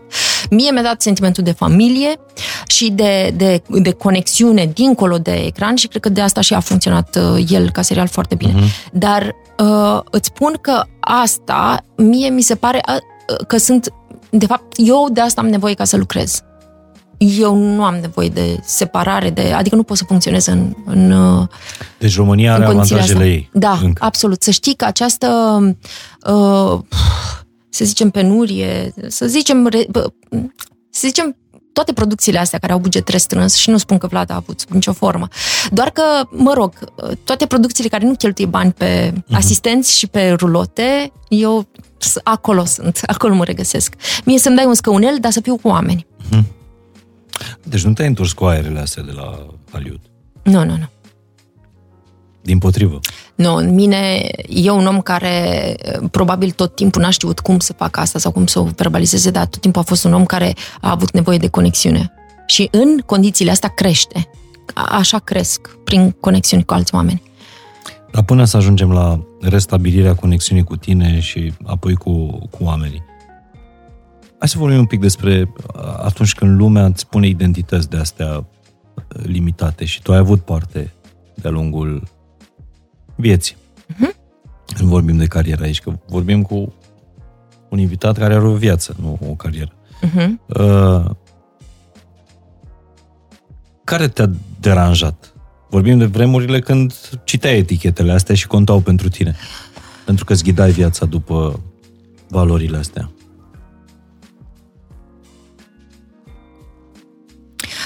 Băi, nu mi-amintesc dacă, dar probabil că eram percepută destul de uh, strategă, materialistă, um, orientată, o fată orientată. Știe ce vrea, asta știe ce vrea. Da, da, de astea. Genul ăsta. Uh, cred că parcursul meu și felul în care vorbesc despre lucrurile astea, uh, care astăzi e foarte transparent, uh, au demonstrat exact și cam despre ce era vorba. Uh, în primul rând, o fată cu calculele de care eram suspectată ar fi ajuns într-un alt loc decât sunt eu acum. Probabil ar fi fost măritată cu un băiat cu un private jet. Că nu era ceva absolut uh, imposibil. imposibil, da. Și, uh, dar n-am fost omul ăsta. Eu pur și simplu mă ofilesc în absența conexiunii, nu pot funcționa într-o, într-o chestie în care asta lipsește cu desăvârșire și noi suntem bine doar pentru că avem niște interese reciproce care se întâmplă să fie compatibile. Nu, nu supraviețuiesc în schema asta. Și ți s-a întâmplat să te sufoci? Mi s-a întâmplat... Nu să te sufoci, cum ai zis, să te vești... Uh, mă ofilesc. Ofilesc. Mă ofilesc, da. mă ofilesc. Dar e absolut reală treaba asta, adică te uiți la oameni. Da, da, da. Adică sunt oameni care sunt ofiliți. Uh-huh. Care sunt uh, morți plătește. Și, na, asta mi se pare că se întâmplă în momentul în care tu trăiești în conflict cu valorile tale intrinseci, cu dorința sufletului tău. Deci, etichetele cumva nu te-au... Uh... Ei, m-au, mă afectau atunci, mi-au făcut rost de gastrită, îți dai seama, în perioada aia. Adică mă consumam foarte tare. Mamă, când eram mică era groaznic. Uh, vedeam că scrie cineva, mai ales era o prostie, o minciună, o speculație, o nu știu ce. Eram atât de consumat, mă întreb, dar ce are cu mine? Dar nu mă cunoaște, dar draga de mine. Adică mă uite cum săragă, o copiliță, îți dai seama nu, nu înțelegeam că ăsta e jocul și că mi-a luat foarte mult timp până să ajung la concluzie că părerea altor oameni e treaba lor, nu e treaba ta. Și nu contează. Chiar nu contează. În marea schema lucrurilor. Ce a spus cu Tărică, cu Tărescu, n-a contat. Nu a contat nimic de felul ăsta vreodată. Și astăzi consider că nu contează nimic nici ce spune cineva, decât dacă îți afectează poziția la jobul, adică, nu știu, uh-huh. când sunt niște uh, detractări profesionale, pe care eu atunci aș simți să apăr lucrurile astea și să uh-huh. întorc cărțile pe față și să spun niște adevăruri dacă e cazul. În rest, că a scris unul, că a zis unul, că părerea lucrutare... Uite, cei care mă cunosc, și îmi pare rău că nu e aprilie aici să-ți confirme lucrul ăsta, la mine nu poți veni cu ceva de genul și ce am auzit despre tine? Nu există așa ceva. Cred că nici de 15 ani de zile nu mai... Nu, pur și simplu. Nimeni niciodată nu poate veni la mine cu asta. Pentru că nu e ceva ce încurajez. Niciun fel de nu vreau, nu mă interesează, nu e treaba mea. Nu vreau să fiu alterată în niciun fel de părerea celorlalți. Ei au dreptul la păreri fără... Îți dai seama, pe paginile mele sunt tot felul de păreri. Unul te scuipă, unul te înjură, unul te laudă, unul te iubește, unul te... Și atunci întrebarea se pune, tu cine ești? Ăla lăudat, ăla scuipat, ăla... Uh-huh. Că tu nu poți fi în același timp și bun și rău și prost și deștept și îngânfat și toate aceste uh, epitete, știi, care ți se atribuie. Bun, dar tu singură ți-ai pus etichete de-a lungul Normal. vieții? Normal. Eu sunt aia. Normal. Normal că am avut și eu etichete pentru mine. Mă rog, dar mă defineam destul de mult prin, uh, prin prisma profesiei sau prin prisma stării mele sufletești. Sunt Monica și sunt fericită sau sunt Monica și sunt nefericită.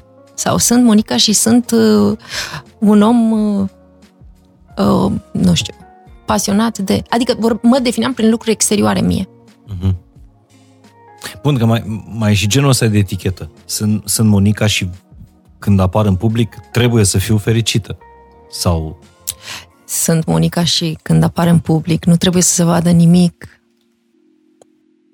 Asta iar a fost un, un lucru... Uite, gândește-te că oamenii care nu au o viață publică uh, ei au acest cumva privilegiu, știi? Să, să jelească pierderea cuiva, să uh, treacă printr-o suferință și să aibă acest privacy. Noi nu avem acest privilegiu, pentru că tu trebuie să te duci la muncă. Se dă drumul la cameră și tu trebuie să fii dintr-o dată happy, uh-huh. zâmbitor, să strălucești, ți se spune vreau să strălucești și tu ești prăbușită pe interior. Urlă în tine durerea, că cine știe ce ți s-a întâmplat. Dar trebuie să strălucești. Și de aici, uite, iată, foarte multe drame uh, la care n-am fost cu toții martori, că doar citești și tu tot felul de Oamenii ți-au provocat mai degrabă suferință sau tu ți-ai provocat suferință? Eu cred că doar felul meu de a vedea lucrurile, care a fost pe alocuri complet falimentar, mi-a provocat suferință. Pentru că trăiesc astăzi cumva în aceeași lume. Eu, nu, exact. eu n-am ieșit din showbiz. Eu sunt în showbiz, eu trebuie să strălucesc în continuare și atunci ce s-a schimbat? Eu, în interior, am schimbat lucruri. Ai avut vreodată gândul ăsta? Vreau să plec să nu mă mai vadă nimeni? Da, prin 2013. Sigur. Poți să-mi Dar- zici în, dar ce, nu- în ce context sau... Uh, în contextul în care nu uh, treceam printr-un, uh, printr-o despărțire și simțeam că nu îmi doresc să, să, să împărtășesc cu nimeni uh, prin ce trec, pentru simplu fapt că uh, și astăzi consider că odată ce ai deschis, ai crăpat ușa dormitorului tău, a intrat toată lumea și nu mai este de acolo niciodată. Toată lumea va avea o părere despre viața ta personală, toată lumea va pretinde că știe uh, ce ți se întâmplă și va comenta și va... Și asta este deja eu, o zonă la care eu n-am vrut să niciodată să, la, să dau acces. Uh-huh. Și asta e o zonă la care nici tu n-ai dat acces. Și că eu uh, chiar mă întrebam, adică cum ai reușit să păstrezi zona asta extrem de privată? Sigur că astăzi șeruiești câte ceva momente din familia ta, dar noi pentru foarte multă vreme, noi n-am știut uh, eu n-am știut cum arată soția ta, uh-huh. copiii tăi, și adică a fost o Nu, zonă de pe care tu ai, publicat Am publicat ai, tot timpul ai poze, dar cumva am ales eu ce să public, nu... protejat-o. Da, și ce nu să mi-a vorbești? Ales, nu, a- nu a ales lumea asta Da. pentru mine. Eu, uh, bun, și în condițiile astea mi-am dorit să nu... Și mi-am dat seama și că, de fapt, și de drept, stai puțin. Eu nu sunt celebră pentru că vreau eu sau pentru că oamenii te fac celebră.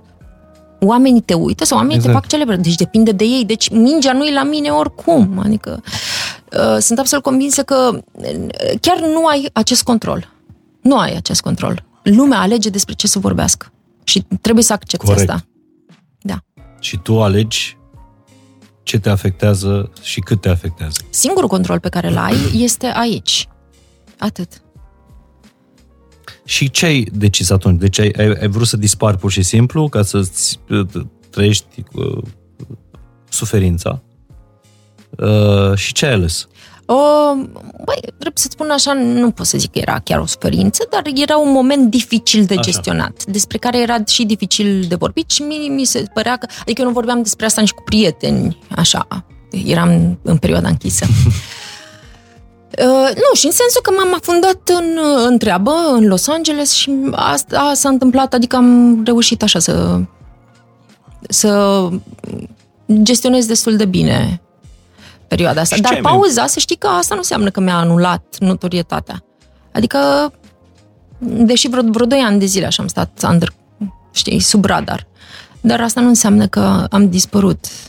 Asta Pentru e o că, altă... din nou, iar nu depinde de tine. Exact. Și asta e o altă etichetă pe care ne-o punem singur, mamă, dacă mâine nu postez, uh, nu mai știe lumea de mine. Sau dacă Da, eu nu n-am mai avut- apar un sezon la TV... Dar eu n-am această mă problemă, uită nu, lumea. nu mai pun n-ai problema avut-o. așa. Da, ai avut-o. Am avut-o, mă, stai, am avut-o înainte de momentul ăsta. Mhm. Uh-huh. Atunci îmi doream să nu mai știe lumea de mine. Uh, dar uh, ulterior, um, ulterior iar am trecut o, un pic prin perioada asta, că trebuie să fac ceva, să nu știu ce, până când sunt tot felul de oameni cu care am lucrat și care m-au învățat lucruri, adică inclusiv logistic. Adică nu există asta că apariții de întreținere. Ce e asta? Îți dozezi când ești, trebuie să ai ceva de spus, de impact. Retragerea, absența e un lucru benefic, pentru că ai mult mai multă importanță când apari. Uh, Să apari mai rar și să ai într-adevăr ceva de spus e mult mai memorabil decât să apari des, să fii peste tot și să te diluezi.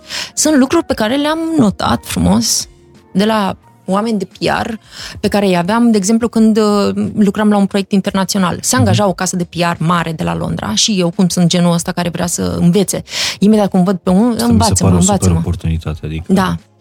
Și întrebam. Și îți spuneau niște chestii foarte tari. Adică, uite, asta.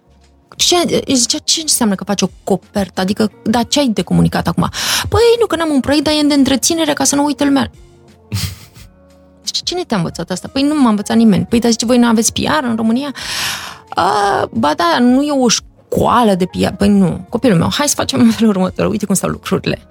Prezența, când e de impact, cum. Și am început să mă relaxez foarte tare în legătură cu prezența mea de... Am căpătat mai degrabă să acumulez și când ies să vorbesc, bă, să am ceva de dăruit, știi? Pentru că omul când primește, te ține în minte. Când te duci la televizor pentru că hrănești propriul tău ego să apari, să fiu, uite ce mișto sunt și mm, ce mișto rochii am și admirați-mă, iubiți-mă. Și vezi că avem un public foarte deștept care are România? un... Da, Da. Băi, deci eu sunt, iubesc.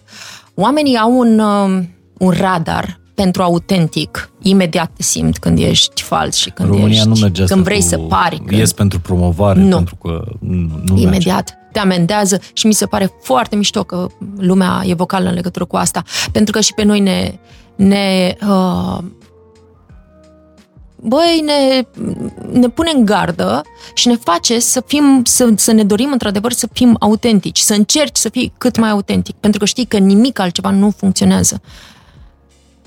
Uite, am avut o observație foarte regretabilă în legătură cu cineva și am zis, aoleu, zic, mamă, cât de artificial sună discursul ăsta. Uh-huh. Și Aprilia mea îmi zice, tu ești la fel de artificială. Mi-a dat asta două capace. Și eu am zis, nu pot să cred, e horror, așa sunt? Zic, Doamne, e groaznic. Băi, deci asta mi se pare, uh, este pentru mine adâncul disperării dacă eu uh, mă întorc unde am fost, adică un om reținut cu 560 de ziduri uh, între mine și public și Cum erau interviurile artificial. tale cu 15 ani? Foarte reținute și spuneam în principiu cam ce dă bine să spun, nu ce trăiam cu adevărat. Ăsta e adevărul. Dar asta te-a învățat cumva și lumea asta. Ei, sp- spui că Hollywood, dincolo de toate lucrurile bune, uh, s- spui că o lume ușor artificială, e- legăturile dintre oameni sunt, sunt la suprafață Da, și da, că nu clar. sunt conexiuni reale. Că mă uitam, de exemplu, eu, eu n-am înțeles de, de ce la Oscaruri uh, ăștia doi erau prieteni, nu? Uh, Will Smith cu, cum îl cheamă? Chris Rock. Chris Rock. Uh-huh. Adică Sigur. lumea vorbea despre ei ca, ca despre niște prieteni. Sigur. Uh, Totul pun la ego. totul până la ego. Da. Și știi ce m-a mai mirat? Controversat gestul, să știi. Prietenii mei sunt împărțiți, de exemplu. Jumate sunt cu Will Smith, fetele. Fetele sunt cu Will Smith Da. și bărbații cu Chris Rock. Bărbații, Ai, bă, dar ce i-a zis? da, bărbații destul de mult cu Chris Rock. Da. Vezi, eu cu Will Smith am ascultat o grămadă de podcasturi. El este un tip super evoluat spiritual. Da, da. Pe mine asta e m-a un mirat. om care are o conexiune cu Dumnezeu, care are un Da. drum, care are o practică spirituală. Aha. Și eu am fost destul de șocată. Că, că lui a lipsit acest self-control sau Mhm. că, că te gândești așa, tu cum ai fi făcut? Nu știu. Ai fi făcut o glumă eu înapoi? nu, eu în primul rând că n-am bătut pe nimeni în viața mea. Eu nu m-am bătut. Bun, Dar nu, nu- nu vorbim de nu- gestul ăsta. da. Să zicem că ești în ipostaza în care Chris Rock face o glumă despre nevastă ta. Nu știu. Nu știu, pentru că n-am fost... Ce ți-am zis mai devreme. Nu ai cum să te pui în papucii omului pentru că sunt foarte multe straturi acolo. Da. Tu crezi că le înțelegi, dar înțelegi doar atâtica din povestea. Exact.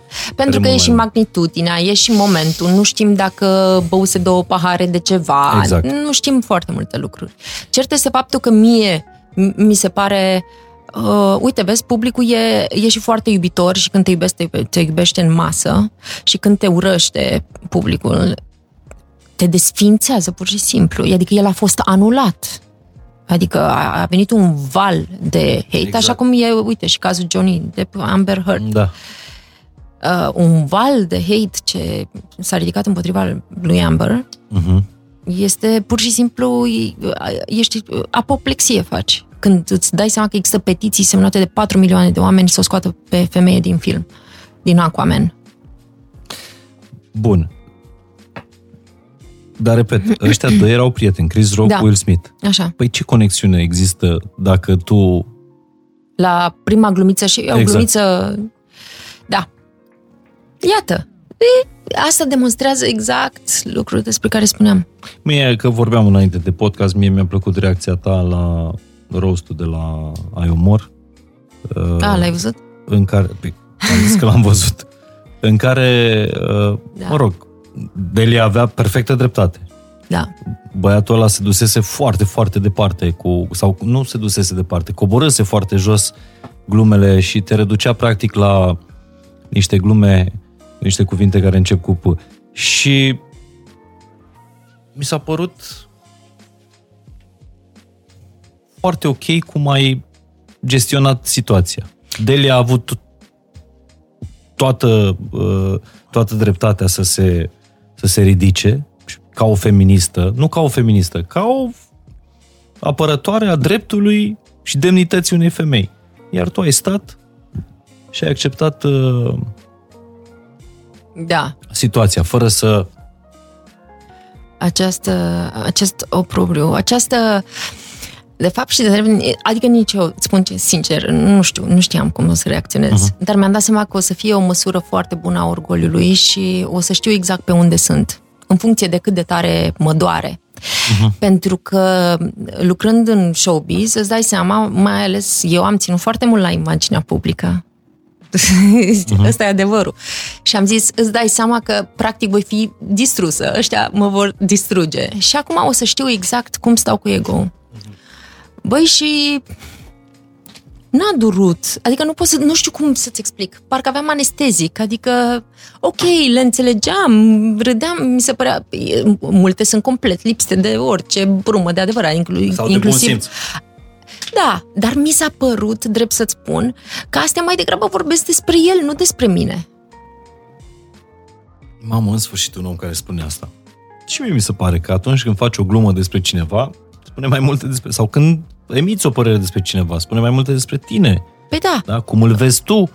Sau cum ești tu, de fapt, decât Aia e. cum e. E, de fapt, tronsonul, adică da- tu dacă faci o glumă de, la, de pe tronsonul subsol, uh-huh. adică asta vorbește despre tine, nu despre celălalt, că ar fi celălalt din tronsonul subsol. Dar ăsta e nivelul tău de înțelegere. Și atunci mi se părea Asta rațional. Uh, Emoțional însă a fost foarte în regulă, m-am mirat și, băi, m-am, m-am umplut de bucurie. Înțelegi când femeia asta s-a ridicat și a zis, băi, deci nu. Doar pentru că e femeie și mișto, începi cu glume dintre astea. Bun. Mie mi se pare că e reacția, deși nu există normal sau, sau firesc, e reacția demnă a unei femei care apără o altă femeie. Asta mi se pare absolut fabuloase, când femeile se ridică și se apără una pe alta. La fel de, de la polul opus de distrugătoare și de, uh, știi, uh, mi se frânge inima când văd o femeie care dă în alta. Uite cum mi s-a părut, că avem și noi uh, Oscarurile noastre, cum mi s-a părut la Gopo, de exemplu, momentul în care Viorica Vodă iese și vorbește despre uh, faptul că a fost uh, hărțuită uh-huh. și o colegă din fi- filantropică, o altă actriță care vorbește după ea, spune eu, eu n-am fost confundat, că ea a spus că a fost confundată cu rolul din, uh, din film, de, mă rog, staff, regizori. Și cealaltă actriță a zis, uh, eu n-am fost confundat. Uh-huh. Adică cumva să, să o anulez pe, pe cealaltă. Indiferent ce ar fi fost acolo, Da. Nu, nu știi și un om uh, când vorbește despre o durere și și-a uh, inima în dinți și are curajul ăsta să dezvăluie o parte atât de sensibilă și de vulnerabilă din viața ei, mi se pare că reacția potrivită e să taci, să asculți, să înțelegi, să... Da, mie mi se pare că orice comentariu, absolut orice comentariu, A- absolut inclusiv orice că ceri aplauze ca prezentator sau uh, orice e în plus, orice e, e Da. Uh, plus că actul ăla de curaj, adică să, să poți să faci lucrul ăsta de față cu o sală plină, cu oameni din industrie, mi se pare În momentul cel mai de vârf al industriei Exact. noastre, da. Dar uh, tu când ai avut curaj total? Am avut curaj total să vorbesc în sfârșit despre cine sunt, cu adevărat. Um, și de atunci cumva uh, a trebuit să-mi asum și o luptă. Pentru că absolut fiecare om cu care mă întâlnesc încă, încă, Ok. are el 150 de idei despre mine și percepții și uh, ziduri pe care eu trebuie să le sparg. Și trebuie să cumva, nu neapărat să demonstrez, dar să, să-l fac să se relaxeze. Sunt un om normal, normal cu care se poate vorbi, uh-huh. adică nu sunt un om rece. E, chiar sunt un om cu care poți vorbi aproape orice. Și e dispus la dialog. uh, percepția despre mine era că nu sunt. Sau că sunt intangibilă, sau că sunt foarte rece. Uh, și cumva a trebuit să muncesc extra, știi, să alerg încă un kilometru în plus față de alți oameni ca să stabilească o conexiune cu cineva. Da, dar știi că uh, mulți spun asta. Eu chiar sunt un om, eu nu sunt un om rece, eu sunt un om cald, eu sunt un om bun, eu sunt un om care îmbrățișează alți uh, oameni. Dar uh-huh. tu mhm. chiar așa ești. Dincolo de ce, ce Eu așa spui. sper că sunt. Acum când spui asta, îmi dau seama că asta e și părerea mea despre mine, de dacă nu sunt așa, știi? Mi-ai pus această întrebare. Nu știu, eu, eu, eu um, judec după, cam ăsta e barometrul meu, după câte conexiuni reale am. Băi, și am, astăzi pot să spun că am niște conexiuni reale cu oamenii. Spunem cum ai ajuns să le ai. Păi lucrând la mine, întâi din egoism. Nu există altfel. Nu, nu există altă cum, cale. cum se renunță că... la egoism? Cum se dă egoismul mai încet? Și uite așa ajungi tu, de fapt, și de drept la dialogul despre o viață spirituală. Exact. Nu există altă cale. Nu știu eu altă cale. De fapt, ori exista alte căi. Dar eu n-am, n-am găsit, n-am dat de altă cale și am fost un om care a căutat. A căutat, de fapt și de drept, unul, să vindece lucruri în ea care, care încă dureau, din spate, din copilărie, din una în alta. Bun, asta poți care, face prin terapie. Uh, n-am găsit utilă nu? chestia asta, nu. nu? Uh, de asta nici n-am urmat-o uh-huh. uh, vreodată, dar ce, ce spun este că uh, ajungi la un moment dat, adică să le înțelegi. N-ai nicio problemă, le înțelegi cognitiv, mental, știi? Înțelegi lucrurile, cum au stat, de ce, dar sufletește e gaură în tine, știi? Și problema este așa că eu descifrasem, repet, vorbesc pe persoana fizică, nu generalizez, că aceste uh, lucruri îmi influențează alegerile. Că eu aleg să fiu lângă un anumit tip de om pentru că trebuie să uh, acopere o nevoie pe care o am, nu știu, o mhm. lipsă a tatălui, a nu știu cui, a, o compensare. Asta mie mi-a pus următoarea întrebare. Băi, da, sunt a, asta înseamnă că alegerile astea nu sunt autentice. Pentru că eu uh, am tot timpul câte ceva de acoperit din mine.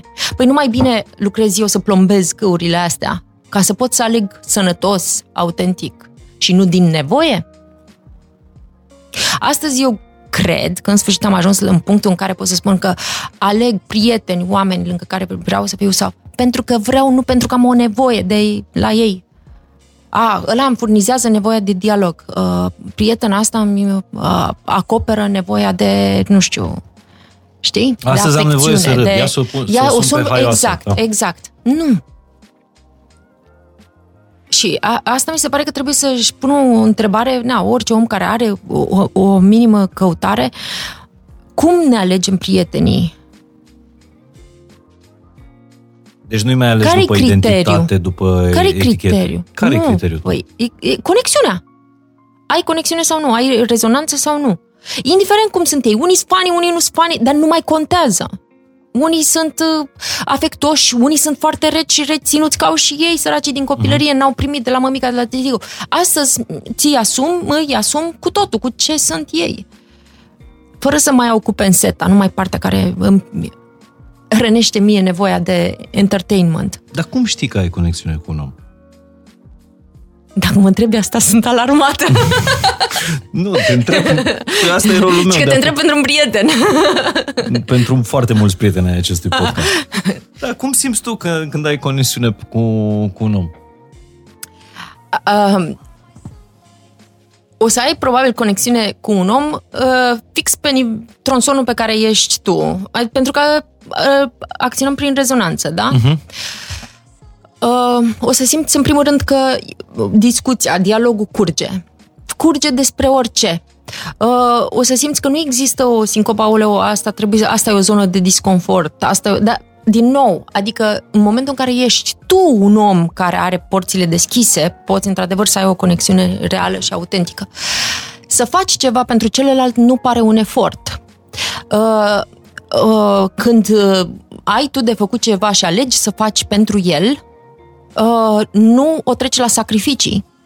Când îi împrumuți mașina și ți-o aduce zgâriată și îți spune, bă, uite, săptămâna viitoare iau salariu și uh, îți promit că mă, apuc, mă uh, ocup de zgârietură, nu-i reproșezi și spui, bine mă, că n-a fost un accident să fi pățit tu ceva.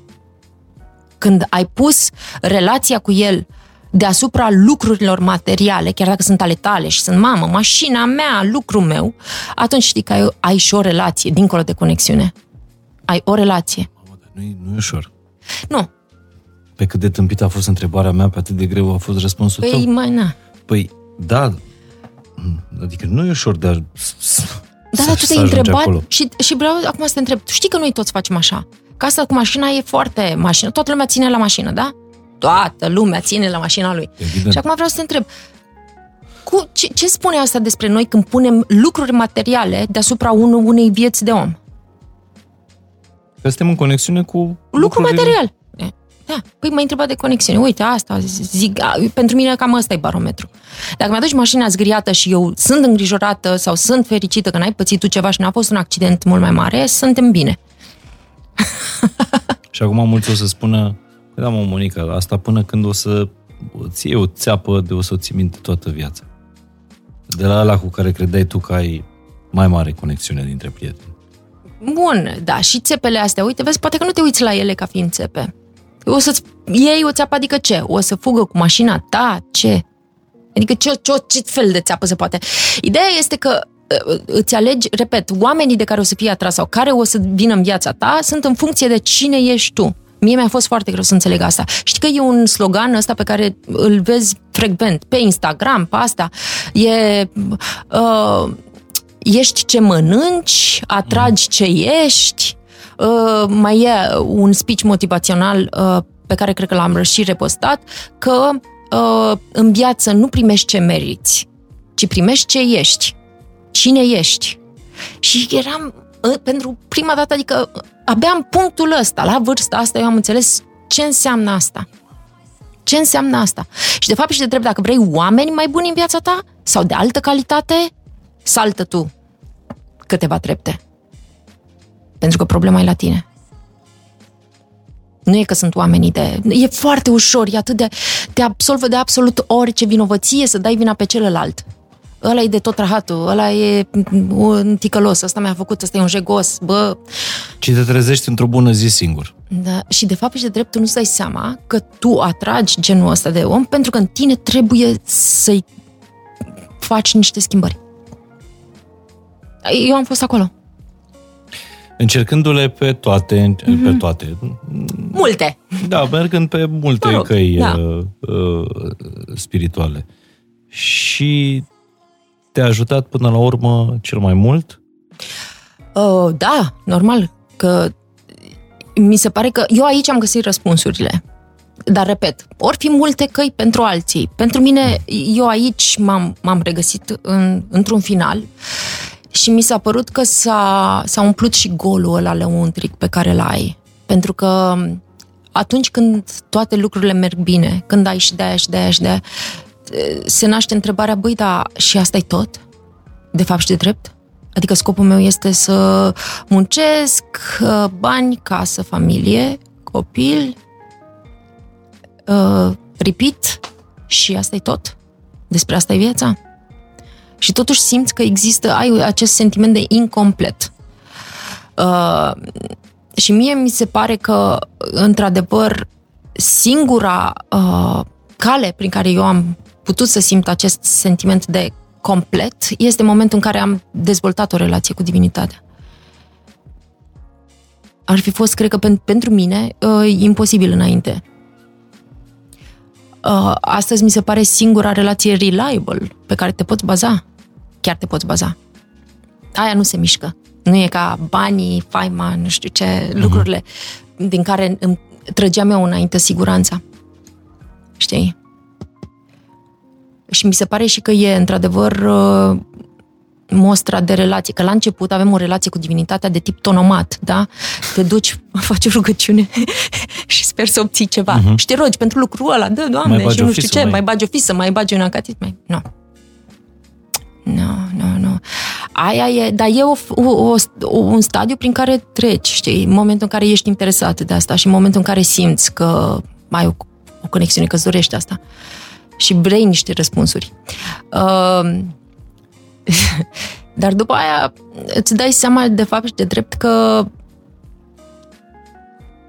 ar trebui să ajungi într-un punct în care nu mai ceri, în care pur și simplu doar cultivi relația. Pur și simplu. Dar tu vorbeai despre uh, încercările tale uh, spirituale când, când stăteai în state uh, și spuneai că mergi la o clasă uh, de yoga și toată lumea este zen și toată lumea e pe healing. Pe gratitude. Pe gratitude, pe așa mai departe. Și după ce iese de acolo, fiecare își vede de aia măsii. Deci ești pe super, de, pe, pe mhm. recunoștință, da? Să vorbim pe limba asta. Da. Ești pe recunoștință, ești pe pace și liniște și iubire. Și ai ieșit de acolo și începi, frate. Nu m-a sunat ăla. Păi normal, i-a dat rolul cu tare și nu știu care. S-a dus și ce-au spurat toate lucrurile astea. Care peace și gratitude și... Înțelegi? Și asta pentru mine, astea sunt niște întrebări. Băi, de fapt și de drept, aia nu e o schimbare reală. Dar care e schimbarea este, reală? Când... Păi, uite, mie mi, mi se pare schimbarea reală este momentul în care tu integrezi practic viața ta spirituală în fiecare zi. Tu nu ești N-ai o viață deci, spirituală numai când te duci la ora de yoga sau la... Sau după ce termini alea 10 20 de minute de meditație. De meditație sau de rugăciune sau nu știu ce, gata. Și după asta revii la cine ai fost. Deci nu! spiritualitatea nu trebuie să fie o rutină, spui tu.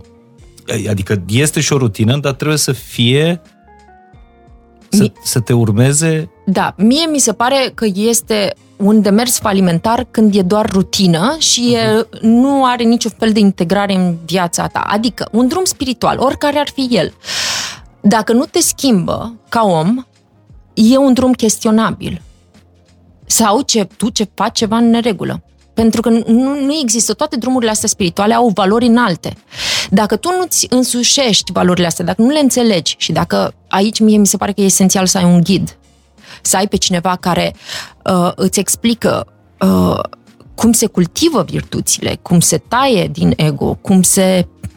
Adică e și asta, e o, o întreagă luptă. Uite, să-ți explice cineva, știi că tot așa, literatura de dezvoltare personală vorbește foarte mult despre gânduri, da?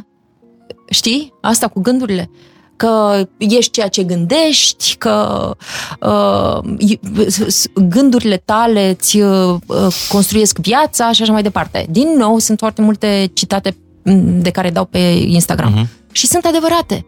Numai că nu-ți explică nimeni cum să le respingi pe cele negative, de unde vin, uh, sunt ale tale, nu sunt ale tale, cum apar, uh, ce accepti ce scenarii accepti. Pentru că problema este așa. Uh, vine un gând negativ. Să zicem că ești într-o situație, hai să zicem că ai o problemă de sănătate. Bineînțeles că o să ai o avalanșă de scenarii negative. Problema este că tu, acceptându-le, că bineînțeles e foarte tentant să le accepti pentru că se declanșează frica, uh, tu scriind un întreg scenariu în care tu ajungi foarte, foarte rău, posibil și mori, uh, ca să spunem pe aia dreaptă, Ideea este că creierul tău nu face diferența dintre uh, imaginație și realitate. Înregistrează ca și cum tu ai trăit experiența aia. Corect.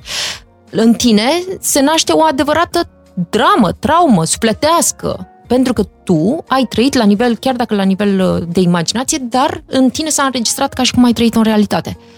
Tu îți dai seama ce facem noi cu noi? acceptând uh, scenarii negative și tot felul de... și jucăm cu toții în niște filme absolut sumbre care nu s-au întâmplat niciodată. Cred că în asta se găsește absolut fiecare om uh-huh. care mhm. se uită la noi. Câți dintre noi ne-am imaginat scenarii oribile, sumbre, groaznice, pe care le-am și trăit, am și suferit, unii am și plâns. Știi, din imaginație, tu îți dai seama? Și atunci, întrebarea mea este, cum să nu fie nevoie de o disciplină a gândurilor când noi suntem, ne, ne sabotăm, ne distrugem singuri, pur și simplu, cu gândurile pe care le acceptăm? Uite, am avut uh, uh, recent o prietenă care a trecut printr-o problemă de sănătate și să știi că un cuvânt care a venit din partea unui, unui om foarte, unui părinte îmbunătățit a fost să nu accepte sub nicio formă niciun scenariu negativ. Niciodată, niciun scenariu sumbru. Adică deci gândurile. Primul... Începând cu moarte, cel mai da, absolut orice duce la suferință, la uh, imposibilitatea de a mai fi sănătos vreodată, uh-huh. la orice, să respingă absolut tot ce e legat de asta. Deci primul cuvânt, nici măcar n-a, n-a zis de rugăciune, de primul, primul lucru. Adică a închis ușa acestor scenarii pentru că, um, adică, mă rog, cred că domnul Dulcan probabil că uh-huh. ți-a spus despre asta, că el are o teorie despre natura gândurilor și felul în care modifică ADN-ul.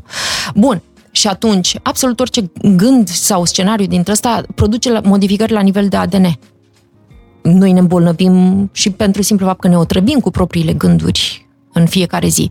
Ei, uh, Constantin Dulcan are acest uh, mic clip dintr-un interviu care circulă, uh-huh. mă rog, și l-am și eu pe, pe telefon, în care spune că uh, că din punctul lui de vedere Hristos e cel mai mare învățător al tuturor timpurilor și că uh, învățăturile creștine sunt absolut superbozabile cu uh, știința. Uh, că iertarea este de departe cel mai vindecător lucru, că produce vindecare la nivel de ADN în momentul în care ea se întâmplă, așa încât spune, dacă suferiți de o boală gravă, uite că am ajuns de știu aproape pe uh-huh. pentru că l-am șeruit cu foarte mulți uh, care se aflau în situații dificile și aveau nevoie de uh, ceva inspirație.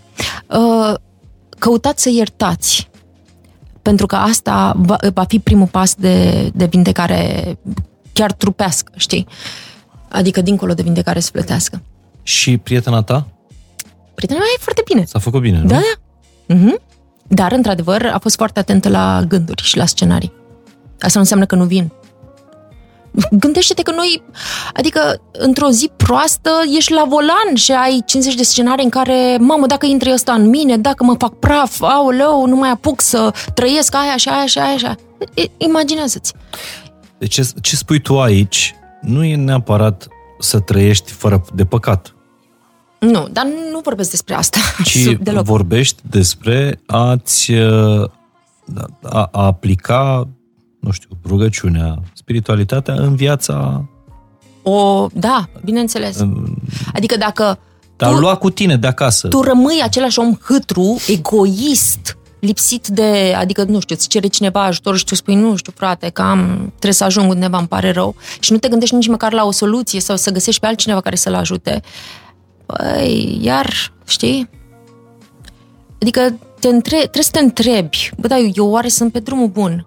Că, uite, nu sunt schimbări în mine, sunt la fel de egoist și la fel de uh, centrat pe sine și la fel de lipsit de orice dragoste um, pentru oricine altcineva. Adică sunt întrebări, nu, nu, eu nu vorbesc de nimic, absolut nimic de formă. Bă, vreau să trăiesc ca un om autentic. Nu înseamnă fără durere sau fără... Dar uh, vreau să învăț să iubesc, vreau să învăț să dăruiesc, vreau să învăț să trăiesc în relație. Uh, astea sunt lucrurile care te hrănesc, care pe mine mă hrănesc, de fapt. Și de... Dar trebuia să fii pe drumul ăla greșit ca să... Ai pus întrebarea... Da. Ajungi pe drumul ăsta. Absolut, da trebuia să, să existe drumul la greșit, pentru că altfel, dacă n-ai ști cum arată întunericul, cum ai înțelege cât de valoroasă e lumina? Trebuia o pauză după, după răspunsul ăsta. Uh, voi notasem un citat din tine, apropo de cum uh, erau interviurile cu tine acum câțiva ani, nu știu în ce an ai dat interviul ăsta, și ai zis așa. Uh, cred că era într-o perioadă în care trăiai pe bază de nevoi. pe bază de nevoi. Așa? Să fiu mama unui băiețel și soția unui bărbat pe care îl admir. Vezi? Deci era pe bază de nevoi. Se vede că aveam un brief pentru Dumnezeu. Da, exact. I-am spus exact, eu vreau băiețel și un, băiat, un bărbat pe care să-l admir. Deci, Ce toantă! Că, căutai un rol. Da, da, exact. Da, clar. Eram pe bază de nevoi și eram pe bază de, de Dumnezeu e tonomat de dorințe. Doamne, aș vrea un băiețel și aș vrea și un bărbat pe care să-l admir. Adică și nu mai gândește de când ai brieful ăsta cât de greșit e, că poți să-ți dea un bărbat pe care să-l admiri și să n-ai nimic altceva cu el. Ăla să nu te iubească, să nu, dar tu să-l admiri. Da. Nu, mai am aceste Nevoi. briefuri. nu, acum sunt deschisă la ce, ce, ce trimite de sus, na, ce-o fi. Sunt bine. Briefuri nu mai ai, dar uh, rugăciuni? Nu știu. Pentru ce te rogi? Uite, vezi, asta e că nu pot să zic că mă rog pentru, Pentru ceva. ceva. Mm-mm. Te rogi pur și simplu. Da. Da, și se simte când nu. Adică o simt când nu. Serios? Mhm. Da. Dacă am sincope, e, simt, um, simt vulnerabilitate, simt deteriorare sufletească, simt uh, că mă iau egoismele mele, simt, simt că vin... Da, e cumva în punctul ăsta. Pentru mine e, e pur și simplu echilibru de care am nevoie. Deci e o, un antrenament zilnic. E o gimnastică pe care trebuie să o faci uh, Pentru mine, zilnic, da. nu? Da. Unde sunt eu, că e nevoie de asta. Tu ai brățară la fel ca a mea. Da, Și scrie același lucru? e absolut același lucru. L-am, am văzut-o și eu înainte să începem emisiunea. Asta că suntem toți Îngeri, îngeri, cu da. o, o Cu singură aripă, aripă. și că avem nevoie de... Uh, ca să zburăm trebuie să avem nevoie de îmbrățișarea celuilalt, nu? Mhm. Da. Ce tare. De fapt și de drept, uite, că treaba asta vorbește despre conexiune. Conexiune, iată. Da. Auzi, tu de ce crezi că a lăsat cumva Dumnezeu lucrurile în așa fel încât nouă ne e mult mai ușor să vedem uh, problema și rezolvarea în viața celuilalt și nu între noastră? Oare nu care să, ca să, în ultimă fază, dacă nu suntem incapabili de conexiune, măcar asta să ne unească. Să ai nevoie de un alt om care să vadă mai bine un pic lucrurile pentru tine. Adică, nu știu, Un prieten care vine și zice rezolvarea situației tale. Nu neapărat rezolvare, dar uh, uh, poate că are mai degrabă o că nu- soluție. Cred că nu se încurcă în toate uh, ițele în care ne încurcăm noi atunci Da. când ne uităm. Și câteodată noi suntem și în mijlocul furtunii și e foarte greu să vezi pe unde Exact. e scara de ieșire. Dar celălalt, dacă e pe mal, îți Exact. spune, uite, îndreaptă-te stânga, doi pași mai la dreapta, aici e scara. Cât mai contează exteriorul pentru tine? E, contează normal. Pentru că ai rămas, uh, mi-ai spus asta, am rămas în aceeași industrie, fac aceeași meserie. Fac aceeași meserie. Da. În același timp, adică era mult mai plină de nesiguranțe și de în trecut. Astăzi mi se pare că mi se pare că omul care sunt e mult mai important decât felul în care arăt. Da, Dar te simți mai ușoară acum? Da, Da? da. Păi sunt, sunt destul de eliberată. Eram așa, era o sclavie a imaginii, știi? Aveam foarte multe, uite, aveam asta, sclavia părerii celuilalt. Eu așa îi spun, e o formă de sclavie, pur și simplu, pentru că e înrobitoare. Ajungi să depinzi de ăla și ziua ta sau uh, percepția ta despre tine depinde de ce ți-a zis ăla. Ți-a zis că ești bine, e, a, astăzi te simți mare. Mâine îți spune că ai fost de tot rahatul în nu știu ce circumstanță, gata, te-ai micșorat. Uh, aia e, o, e groaznic. Bun, eram sigur mult mai mică, dar am trăit și asta. Apoi, imaginea de sine, că nu, trebuie să fiu într-un anume fel. Dacă nu stă părul nu știu cum, gata, nu, s-a dărmat toată... Deci ce prostii îți dai seama. Și asta nu pentru că eram un om superficial, ci pentru că uh, reperele mele erau greșite, total greșite. Și pentru că mi era și foarte frică să dezvălui cine sunt. Aveam senzația că n-am multe de oferit. Eu cred că eram atunci, de fapt, și drept aveam atât de multe goluri, încât la mine vasul iar chiar era gol. De unde să ofer? Săraca de mine. Adică, na, trebuia întâi să umplu cu ceva. Ce viață admirai, sau nu știu, viața unui, unui actor, unui, unei celebrități pe care o admirai acum niște ani? Când te-ai apucat de actorie, de exemplu. Uh...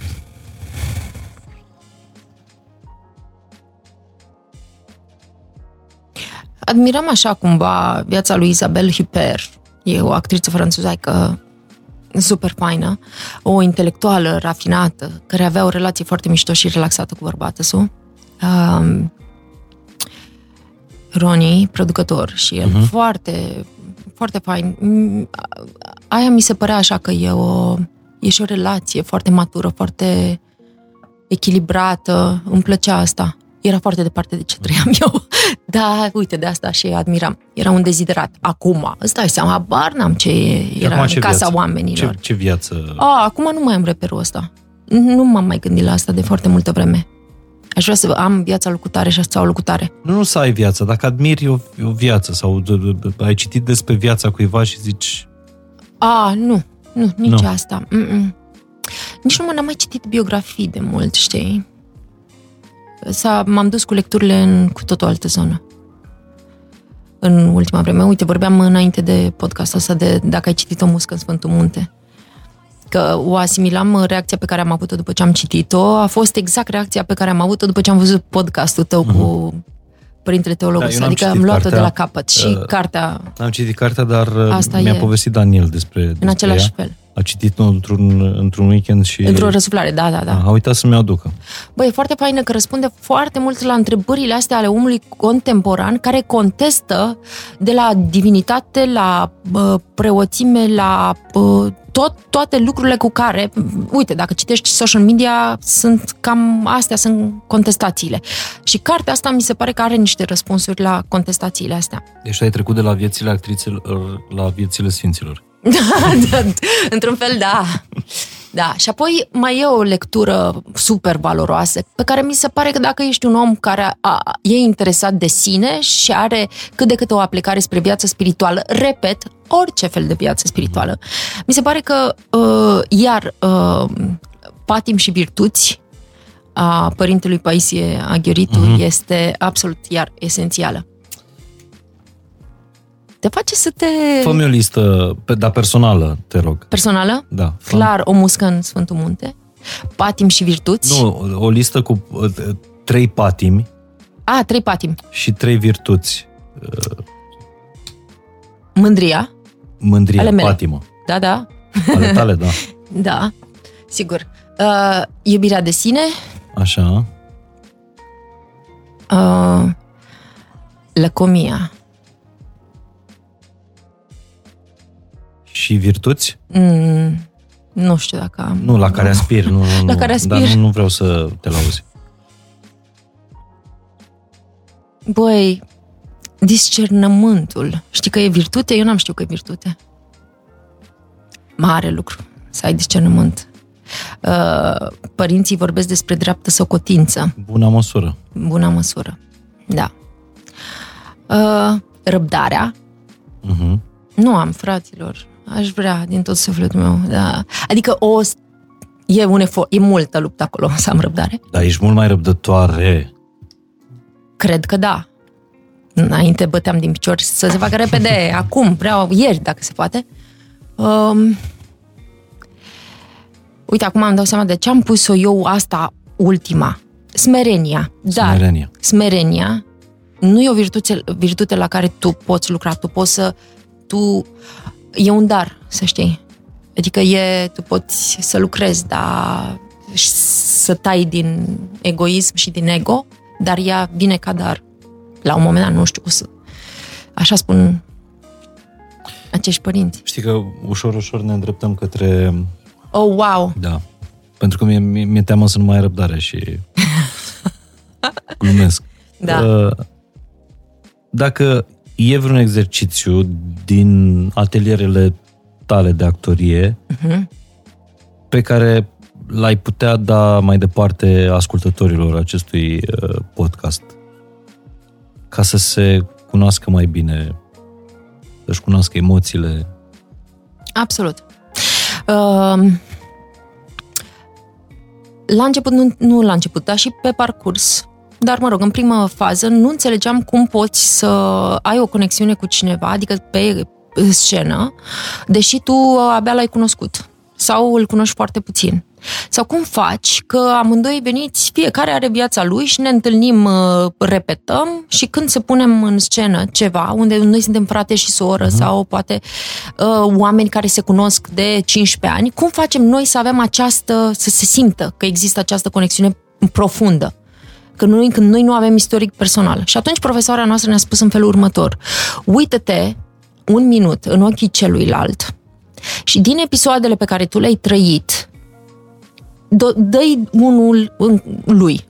Adică, nu știu, a fost, uh, a trecut prin un episod sau altul, nu știu, uh-huh. părinții lui au divorțat sau a fost, uh, a avut o relație traumatizantă sau whatever, uh-huh. nu știu.